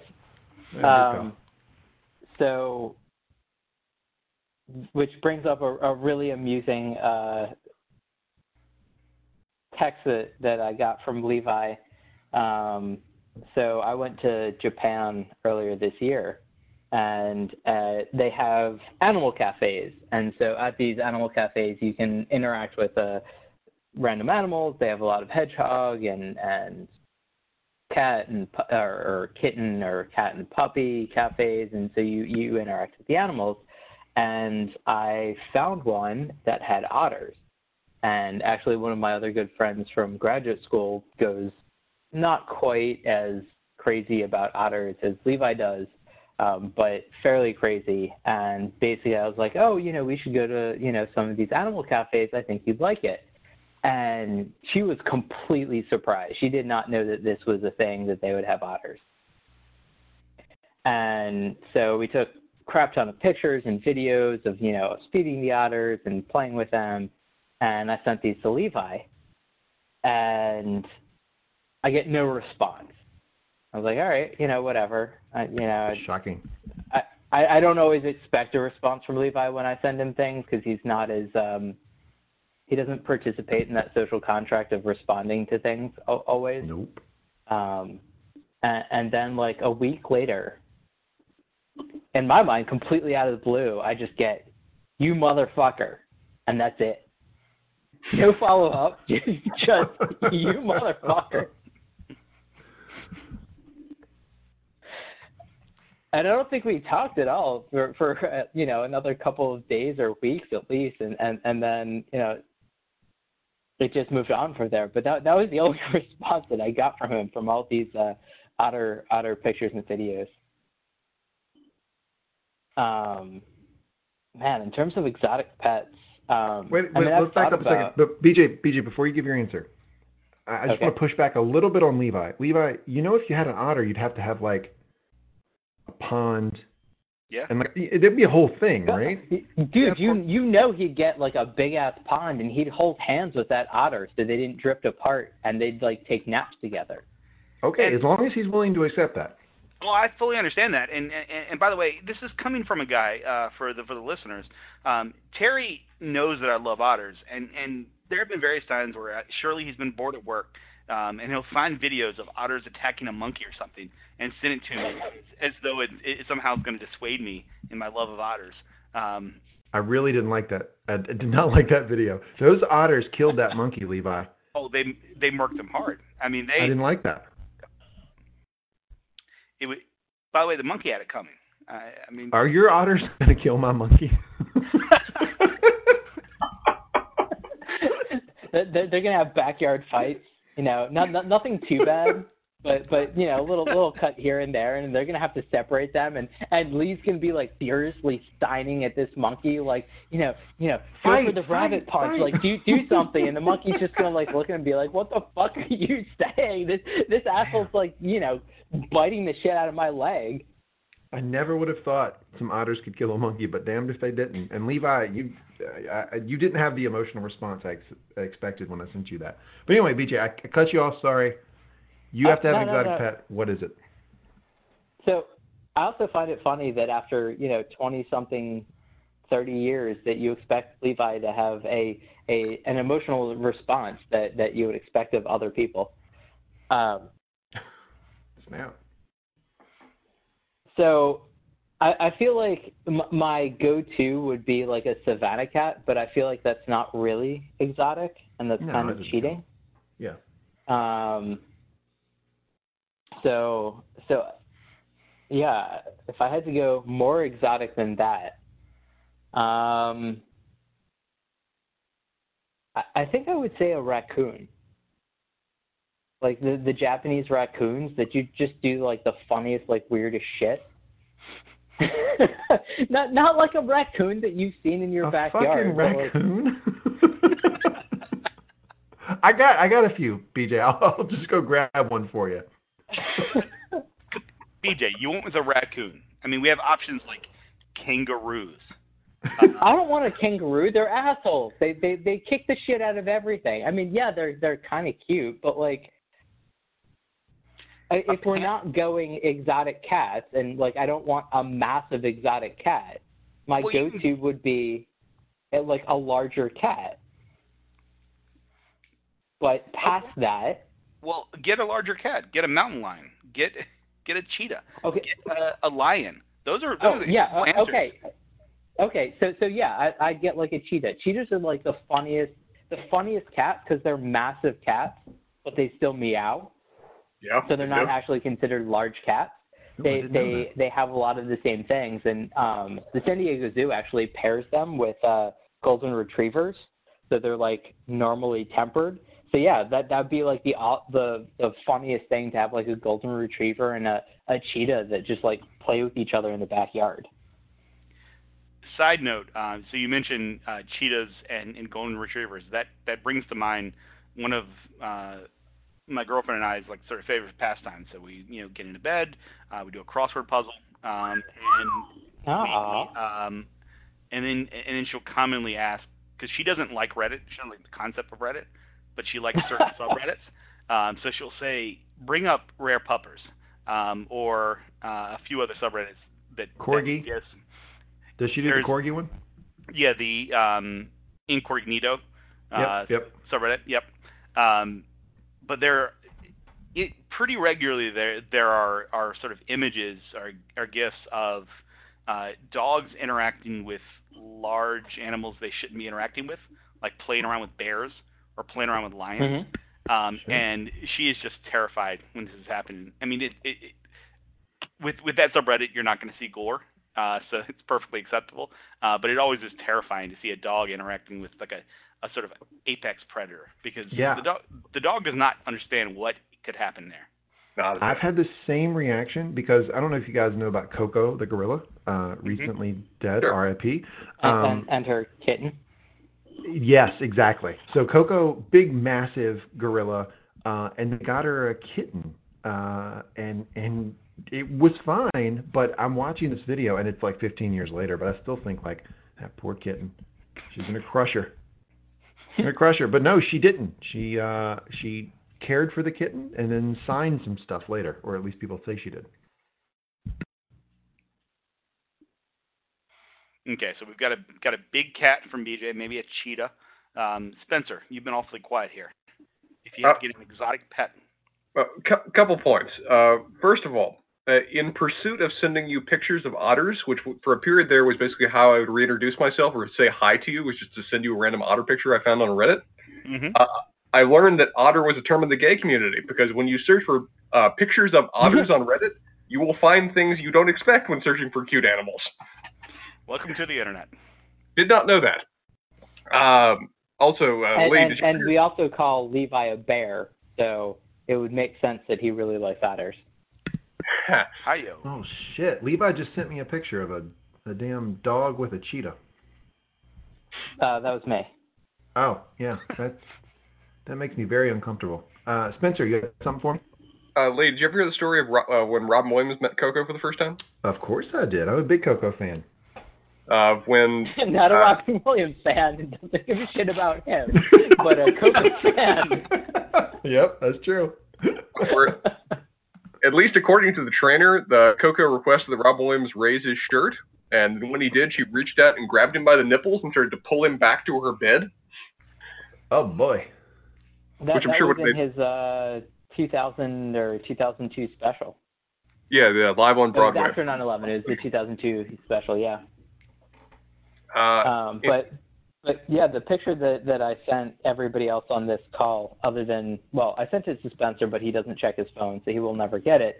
But um, I was at the San Diego uh, Zoo, and they and so they're the ones that I was referencing that pair the uh, either golden labs or retrievers with um, cheetahs, and so they're they're walking both of them on leashes and it was super cool because I was walking with my girlfriend, and they were basically like, uh, "Guys, like, you need to stay where you are, um, and because we're gonna be like walking a cheetah right here." And I was like, uh, "Can I take pictures?" And they're like, "Oh yeah, sure, like no worries, but like you can't come any closer." And I was like, "All right, well, fuck yeah." And so um, we got to see them basically. They they both basically react the same to being on a leash. The cheetah gets treats as it gets walked, but but yeah, it was it was super cool to see a cheetah not behind bars and and just sort of uh, wandering about. Yeah, so I'm going to share this picture on the Mangum Talks Facebook page, just so people know what we're looking at. But my question for all you guys, like, what is a what is a leash doing for a cheetah, right? like, is that really doing anything? I mean, it's the same thing that it's going to do for a large dog. Like, they're, they're, it's not like they're stronger or whatever. No, no, you're wrong. A, a large dog I can hold on a leash. If a cheetah wanted to get off a leash, like, there's nothing I can do. I mean, cheetahs aren't that heavy, really, are they? No, they're they're not going to be that much heavier. What do you mean? Like, there's not like you can't do anything with a cheetah on a leash. Like, you know, if a large dog just like attacks you while it's on a leash, you, the leash isn't going to do anything. It's just so it like doesn't run away. Yeah, I guess my point is I just feel like I can control a dog and a cheetah. I'm like, I don't know. If a cheetah wanted to get off that leash, it's going to get off that leash. Okay. Adult cheetahs weigh between 46 and 159 pounds, so it does overlap with a lot of the dog world. All right. Yeah, well, here's the deal. Yeah. Uh, BJ, I'll I'll give you a, a cheetah on a leash, and I'll take a Saint Bernard. we'll see how it goes. All right. I, I, you know, as long as it's been socialized. Um, so Spencer, Uh, technically, here's a fun little tri- uh, trivia. Uh, from a veterinarian standpoint, I technically already owned an exotic pet. yeah, that that's bullshit. That's why I brought up Yeah. rabbits to begin with, so you wouldn't like do any of that shit. Like I. I could have made a joke about about like keeping veterinarians as pets because I've done that for like the past six or seven years. But you know, actually it- answer the question. It does make it fun every time I go to the veterinarian of where it's just me sitting there with a rabbit in my lap, and next to me is a guy with a massive boa constrictor or a bird of prey on the other side of me, and just there with the rabbit. Because apparently all of those fall into the same nexus of exotic pet. But if I had to get Yeah, one that as- would that would as long actually as it's not a small bird, and even those are sometimes considered exotics. As you know, if it's not a cat or a dog, then it's an exotic. Pretty much, yeah. But I would say there's a lot of varieties of like mountain rodent that I find really cute. So things like a, a What? pika or a chinchilla, I find adorable and uh, could be a fun pet. I had a chinchilla once. Really, didn't know Chinchillas are weird because they take like dust baths, but you other do. than that, They're adorable to watch. Yep. I mean, No, I it's cute to for watch. The the other weird thing that I discovered about chinchillas is the females can projectile pee, which isn't that much fun. Terry, was the the chinchilla the one that I that you released like a like a just a, a sick human being, or was that a, a guinea pig? that was a guinea pig. No, the chinchilla um, I had, and um, it got like a, some sort of like bowel obstruction, and ended up like one morning like its intestines were like sort of out of its butt. It was like kind of bad, and I took it to a vet, and the vet was like, "Well, we have to put it down." But there were like all these like rules about how you have to put a chinchilla down because apparently like a lot of people like kill chinchillas and like create jackets I guess out of them. Mm-hmm. Um, so it was a whole process we had to go through, but I I had it for about six months. That's impressive. That's not very long. That's that's sad. Yeah, They are he- cute though. I- yeah, I got him from a pet store, and I don't think he was really taken care of that well. Um, and I was younger. I, I may have not been a great pet owner, but I tried. I mean, I, I liked the thing. He would sleep in my bed. Hmm. Yeah, uh, a couple of my friends that that I grew up with, um, they have they raised I don't know four or five chinchillas, and and I would pet sit for them every so often, and they'd gotten like a new, uh, a young female that that had some issue when I was pet sitting, and and so she needed antibiotics twice a day, and she did not like basically having a syringe shoved in her mouth and getting like antibiotics and so just would make all kinds of noises and and was just very unhappy about it. And it's just like all right well you know i'm pet sitting so so i'm to like do what i need to do. But it'd be so much easier to have like just an injectable you know just under the skin you know takes 2 seconds and just like toss them back in Right. So Spencer, um, you we got you a gift certificate uh, to the melting pot. So should I send you a chinchilla? Man, I'm getting, a- I'm getting a lot of fun experiences out of this podcast, aren't I? Are you just going to mail me one, or is somebody going to show up at my door hand delivering it? I don't think I can put it in a box. I mean, i figured gloves can we can we give it to you at Chris's wedding, and you argue that it's your therapy chinchilla or whatever? You bring it to the wedding. I've seen people with therapy chickens on a plane. There appears to be no limit to what qualifies in that category. what? Wait, have you Therapy actually seen that, or was that just like a, a news story that you saw? No, I actually saw somebody with a therapy chicken. It wasn't a rooster. It was actually a therapy chicken they had in their lap. That is ridiculous. I have chickens. I have nine chickens. They no, no. As a matter of fact, having chickens makes me feel a lot better about eating chicken because now I know how dumb they are. What have they done to you? They're just stupid. I mean, they're, they're, there's no connection at all. Like they're they're not pets in any sense of the word. They're very very stupid animals. And this, which, which is interesting, given that you essentially are running a foster home for chickens in terms of taking other chickens that people plan to kill and providing them a nice home for the rest of their lives. It's because I'm a good person, Spencer. Gotcha. Spencer, Or I Mose can, the one. I can see you having a pig though, like a small pig. I, I have pigs can actually be kind of fun. I've never owned one, but I've had a few. I've had a, a neighbor that did. Uh, they could be pretty smart and pretty smart and fun. Yeah, they're supposed Oh, to be smart. well, they they can sort of be smart. There was um a client that that a friend of my girlfriend's had that brought in her pot-bellied pig, or I, I don't remember exactly what pig it was, but um, it, it went into intensive care because she had a relatively old apartment that had a radiator, and the pig wedged itself between the wall and the radiator for a long period of time, and The basically pig, the pig got cooked. That's yeah, well, it was still vaguely alive, but Oh. not by a lot. And alive? so it was intensive care for for days on end, and and like every day she would come in and like sleep on like cuddle with the pig on the ground for hours on end, and they were trying to figure out what to do because this pig basically had gotten cooked and and wasn't doing very well um, and they were trying to like, well, how do you talk to the client? How do you counsel them? And I was like, well, I don't know, maybe send her recipes for like maple glazes or something. She already like Oh had my it cooked. God. Like, Oh. BJ, I'm cutting this. You didn't get the message. This is supposed to be a feel good podcast. You just told this fucking awful story. That we're we're striking that. Cut it. Okay, starting new. It's funny that BJ mentions this. Is the, the one pig I did know from my neighbor uh, knocked over a lamp and burned down half of his house and died in the fire. So there is an element of pigs burning. I'm themselves. cutting that too. Damn it, Spencer. okay, Spencer, how much longer do you have? Uh, do you have another topic in mind? Oh, I've always got more topics. Uh, let's go through one more topic, then I gotta go. Okay, favorite movie franchise. I bring this up franchise. because I bring this up because Creed 2 uh, is going to be released next week. Uh, it's a continuation of the Rockies, uh, Rocky movies, um, and uh, it's between that and Star Wars for me. It's like uh, one A, one B. So I'll go ahead and start this off. I think the Marvel Cinematic Universe is my favorite franchise.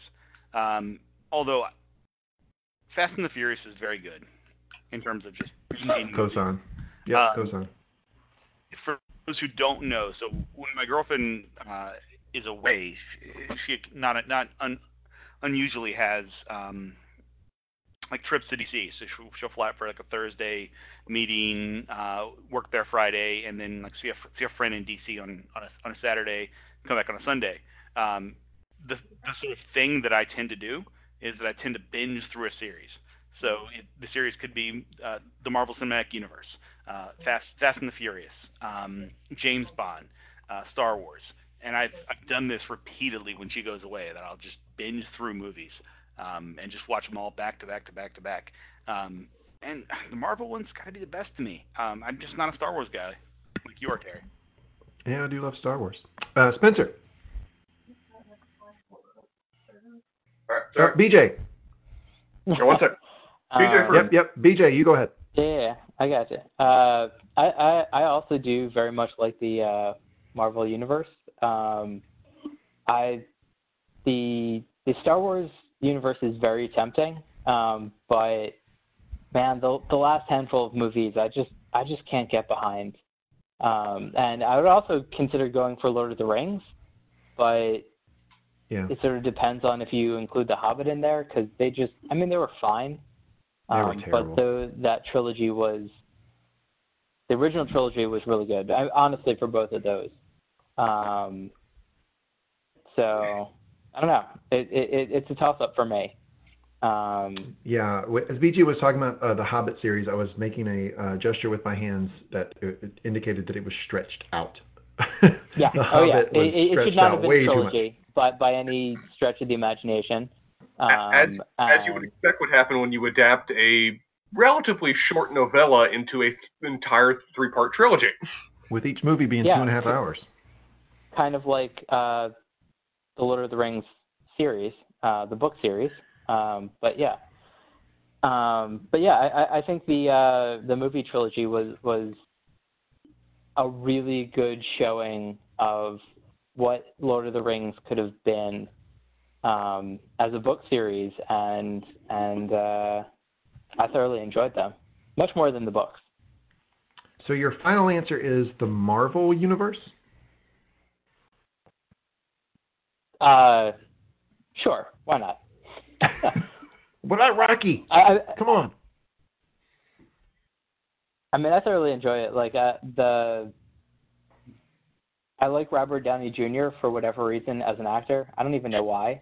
Um, there, there's just something about his approach to characters and the characters that he plays, and and the humor in a lot of those characters that that I really enjoy and and thoroughly enjoyed in uh, a lot of the Avengers movies and and Iron Man. That I don't know. It was a lot of fun. It was fun to watch.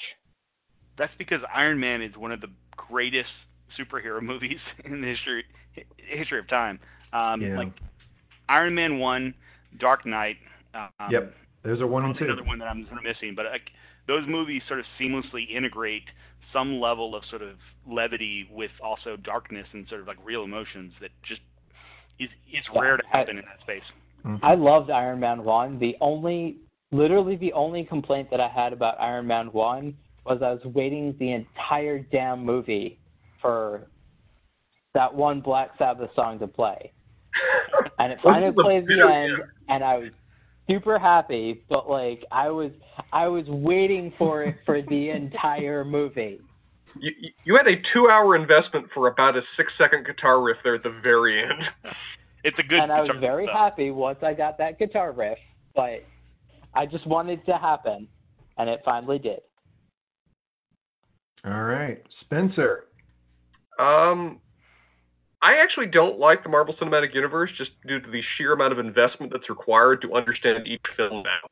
Agreed. Of where Spencer, is a person who has read 50,000 pages of George R. R. Martin's writing, I, I just reject the premise. But continue. Wait a second. Well, if he read 50,000 pages of George R. R. Martin writing, he would know a lot more about football by now.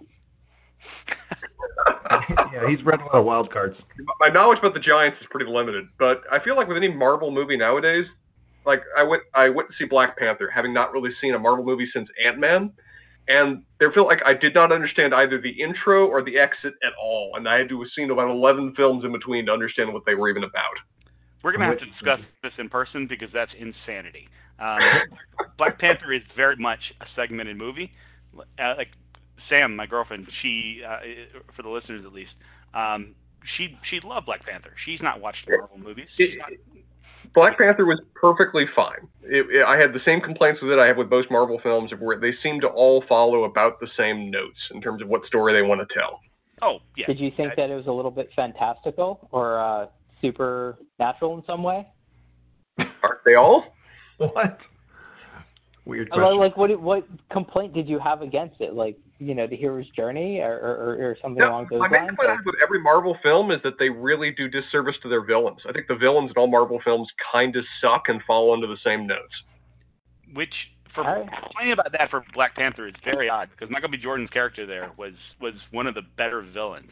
I thought Michael Jordan wasn't it was an interesting enough villain. He essentially had the same father revenge stories that we see in other in other cases, uh, and it's kind of like a Joker burn down the like world. in Creed. But honestly, I thought the one that was deserved was Andy Serkis in that. I found him an interesting character and a villain that they kind of wrote off about forty percent of the way into the film. Uh, I, I do like him as a character, so I can respect that. Um, but I thought that the Michael B. Jordan character, he was one of the better villains. Um, he actually had some sort of emotional resonance, um, some motivation other than I just want to you know blow up stuff or I want power. Well, I mean, his his end motivation was I want the entire world to burn because I'm in pain. Yeah, and I can respect that. Okay. Um, it, in terms of other series, I mean, I feel like that for a lot of series that I'm very fond of, the recent additions have not improved my opinion of them. Where I, go, I love Star Wars, but the recent Wait additions... a second. Back up, Spencer. Sorry, what? I, I, me and you have argued about the new Star Wars movie, so I was just telling you to tread lightly. I was going to say the prequels, but even the new Star Wars films have had problems that we've talked about. Um, in terms of, uh, say, Lord of the Rings, I love the original trilogy and I love the books, but the Hobbit films were horrible. Agreed. Uh, Spencer's trying to slowly segue into the Fifty Shades of Grey cinematic universe. I'm not going there. Um, no, no, surprisingly not. That's that's nonfiction for Spencer.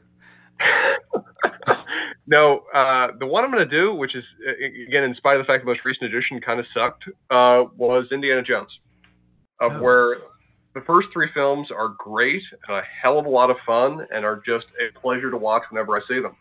Uh, the fourth one sucks, sucks very badly, but the first three make for a remarkable uh, trilogy in their own right. So I will offer them as, an ex- as a, my personal choice. It's Okay. Spencer. There's so many good options you could have gone with. You could have gone with the Matrix trilogy because it was fantastic. No, it isn't. Whoa, whoa, whoa, whoa! Just because the first one set a super high bar doesn't mean it drags the other two out of We've wherever had they came from. BJ. You understand you're talking to the person that has watched all three of them multiple times and multiple times with the director's commentary on. Um, like, Well, Levi, I- I- that I- begs the I- I- question. I feel like I should put forth the Men in Black trilogy just because the first movie Oh. was so damn good, and then Well, but- you know the next two Men were in Black. acceptable. I BJ, guess. just just stop with that. Le- Levi, that begs the question: Why didn't you pick the Matrix? uh, because Marvel's just better. Um, Hmm. I there are things that I like about the second two movies, um, but they're not as good. they're not as good. I mean, I'm gonna be honest. I I enjoy them. I appreciate them, but if I had to pick them independent of the first, I wouldn't. So um, we can't Okay. pick them. Um, All I would say a dark horse candidate to me um, is John Wick. Only has two so far, but John Wick is fantastic. oh, Levi, I love you, man. John Wick and Fast and the Furious. There is there is a type of movie that I like, and stupid action movies is is definitely amongst them. Oh, The Incredibles, or not The Incredibles, The Expendables. I've not actually watched those, but I have. Really? I can guarantee I enjoy them.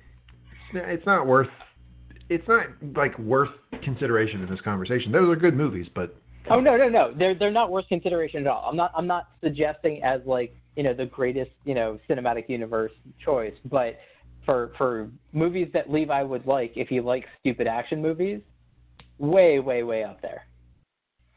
Agreed. Agreed. Um, that definitely is is of a piece of the type of types of movies that I appreciate. More I thoroughly appreciate that Harry Potter didn't even make it into the discussion. Oh God, no. This is the part of the podcast where my wife gets angry. she's listening to this at a future state, and she's going to get very mad you said that, BJ. Um, as a person who who whose entree into the Harry Potter universe was the movies, watching them with my girlfriend because she grew up reading them and loving them, and I wanted to you know, do something with her together. Um, I thought they were really good. I agree. They are good. I don't see what the what the shade. Yeah, I, I Um, yeah, I agree. I don't know why BJ threw shade there. I'm, no, no, I'm not trying to throw shade. I just think it's funny that that didn't come up because I think so many people of our age and and things like or, and the amount that we've read in that genre that just didn't come up at all. Yeah, because they're typically considered more sort of kiddie things. Um, but I would say that like kudos to, to the to the sort of producers and sort of overarching development of that series of having um, same actors, having continuity. Like it, it was it, that's rare. Let's put it that way. Um, Agreed. They did very Agreed. good good picks with very young actors um, who Mhm. developed in, into being pretty. I mean, pretty solid. Um, they they chose surprisingly well for you know basically random choices on children doing a very good job throughout the uh, the series. Well, they also kind of like my understanding is they had those actors on retainer, and the kids they kept putting through acting school when they weren't shooting. So that kind of explains why they got better over time. I'm just saying that That makes those sense. producers are the are the sort of Sam Prestis of the uh, selecting young talent war. Uh, It's it's insane. You just completely lost Spencer and myself, but I'm Uh, sure that's a uh, basketball reference. GM of the Oklahoma City Thunder. I I actually have a couple examples of uh, series that I adore just because of how the first two films of the series are the best of their respective genres, but every film after that is crap. Of where um, Aliens, Terminator? The Aliens and Terminator series, the first two films for each of those series are kind of the, the best of their respective genre of action and horror kind of films. And then everything after it is just not worth even watching. Yeah. So know. I might, might offer those as examples of series I do adore, despite the fact that I have to write off more than half of them at this point. I don't think I've seen those movies. I don't think I've seen Aliens one or Terminator one. Aliens. Well, is, we're gonna record 2 is a where it's podcast at, on so whatever. Aliens is a very strong choice. Um, I would also say the Daniel Craig uh, run of Bond movies is absolutely fantastic. Yep. He Mhm. is he is one of the better Bonds um, of my memory. Um, I can't really get into sort of the old Sean Connery uh, versions of that. I just sort of like Yeah. dark, dark anti-heroes. Um, he's a fantastic Bond. Um, hopefully, Idris Elba uh, i- i- is Bond next because that would be perfect. Fingers Is he crossed. confirmed yet? They've been That's debating him for a while. That would make me so happy. Like I think he would make an amazing Bond. We all do. I think they would do him a disservice, like in terms of like having the storyline just not catered to to him being Bond in the same way. But I think he would make an, a, a, a very solid Bond. Yeah, me too. Okay, guys. Anything else you want to uh, discuss before we wrap up? I think Spencer's probably got to go. Um, something uh, trivial about his girlfriend's birthday. Uh, I think that's pretty much it for me. Um, I'm a little sad that, that we drank Fireball, but um, I'm gonna say, you know, I'm happy we didn't go for some 151 instead, since it is whiskey. Um, but but yeah, it was good. In, ter- in terms of our high quality, in terms of our high quality whiskey of the day, it seems like we all had pretty positive reviews of what we tried. Yep. Yep. I did. Uh, I really like the old Forester Statesman. It was it was very tasty.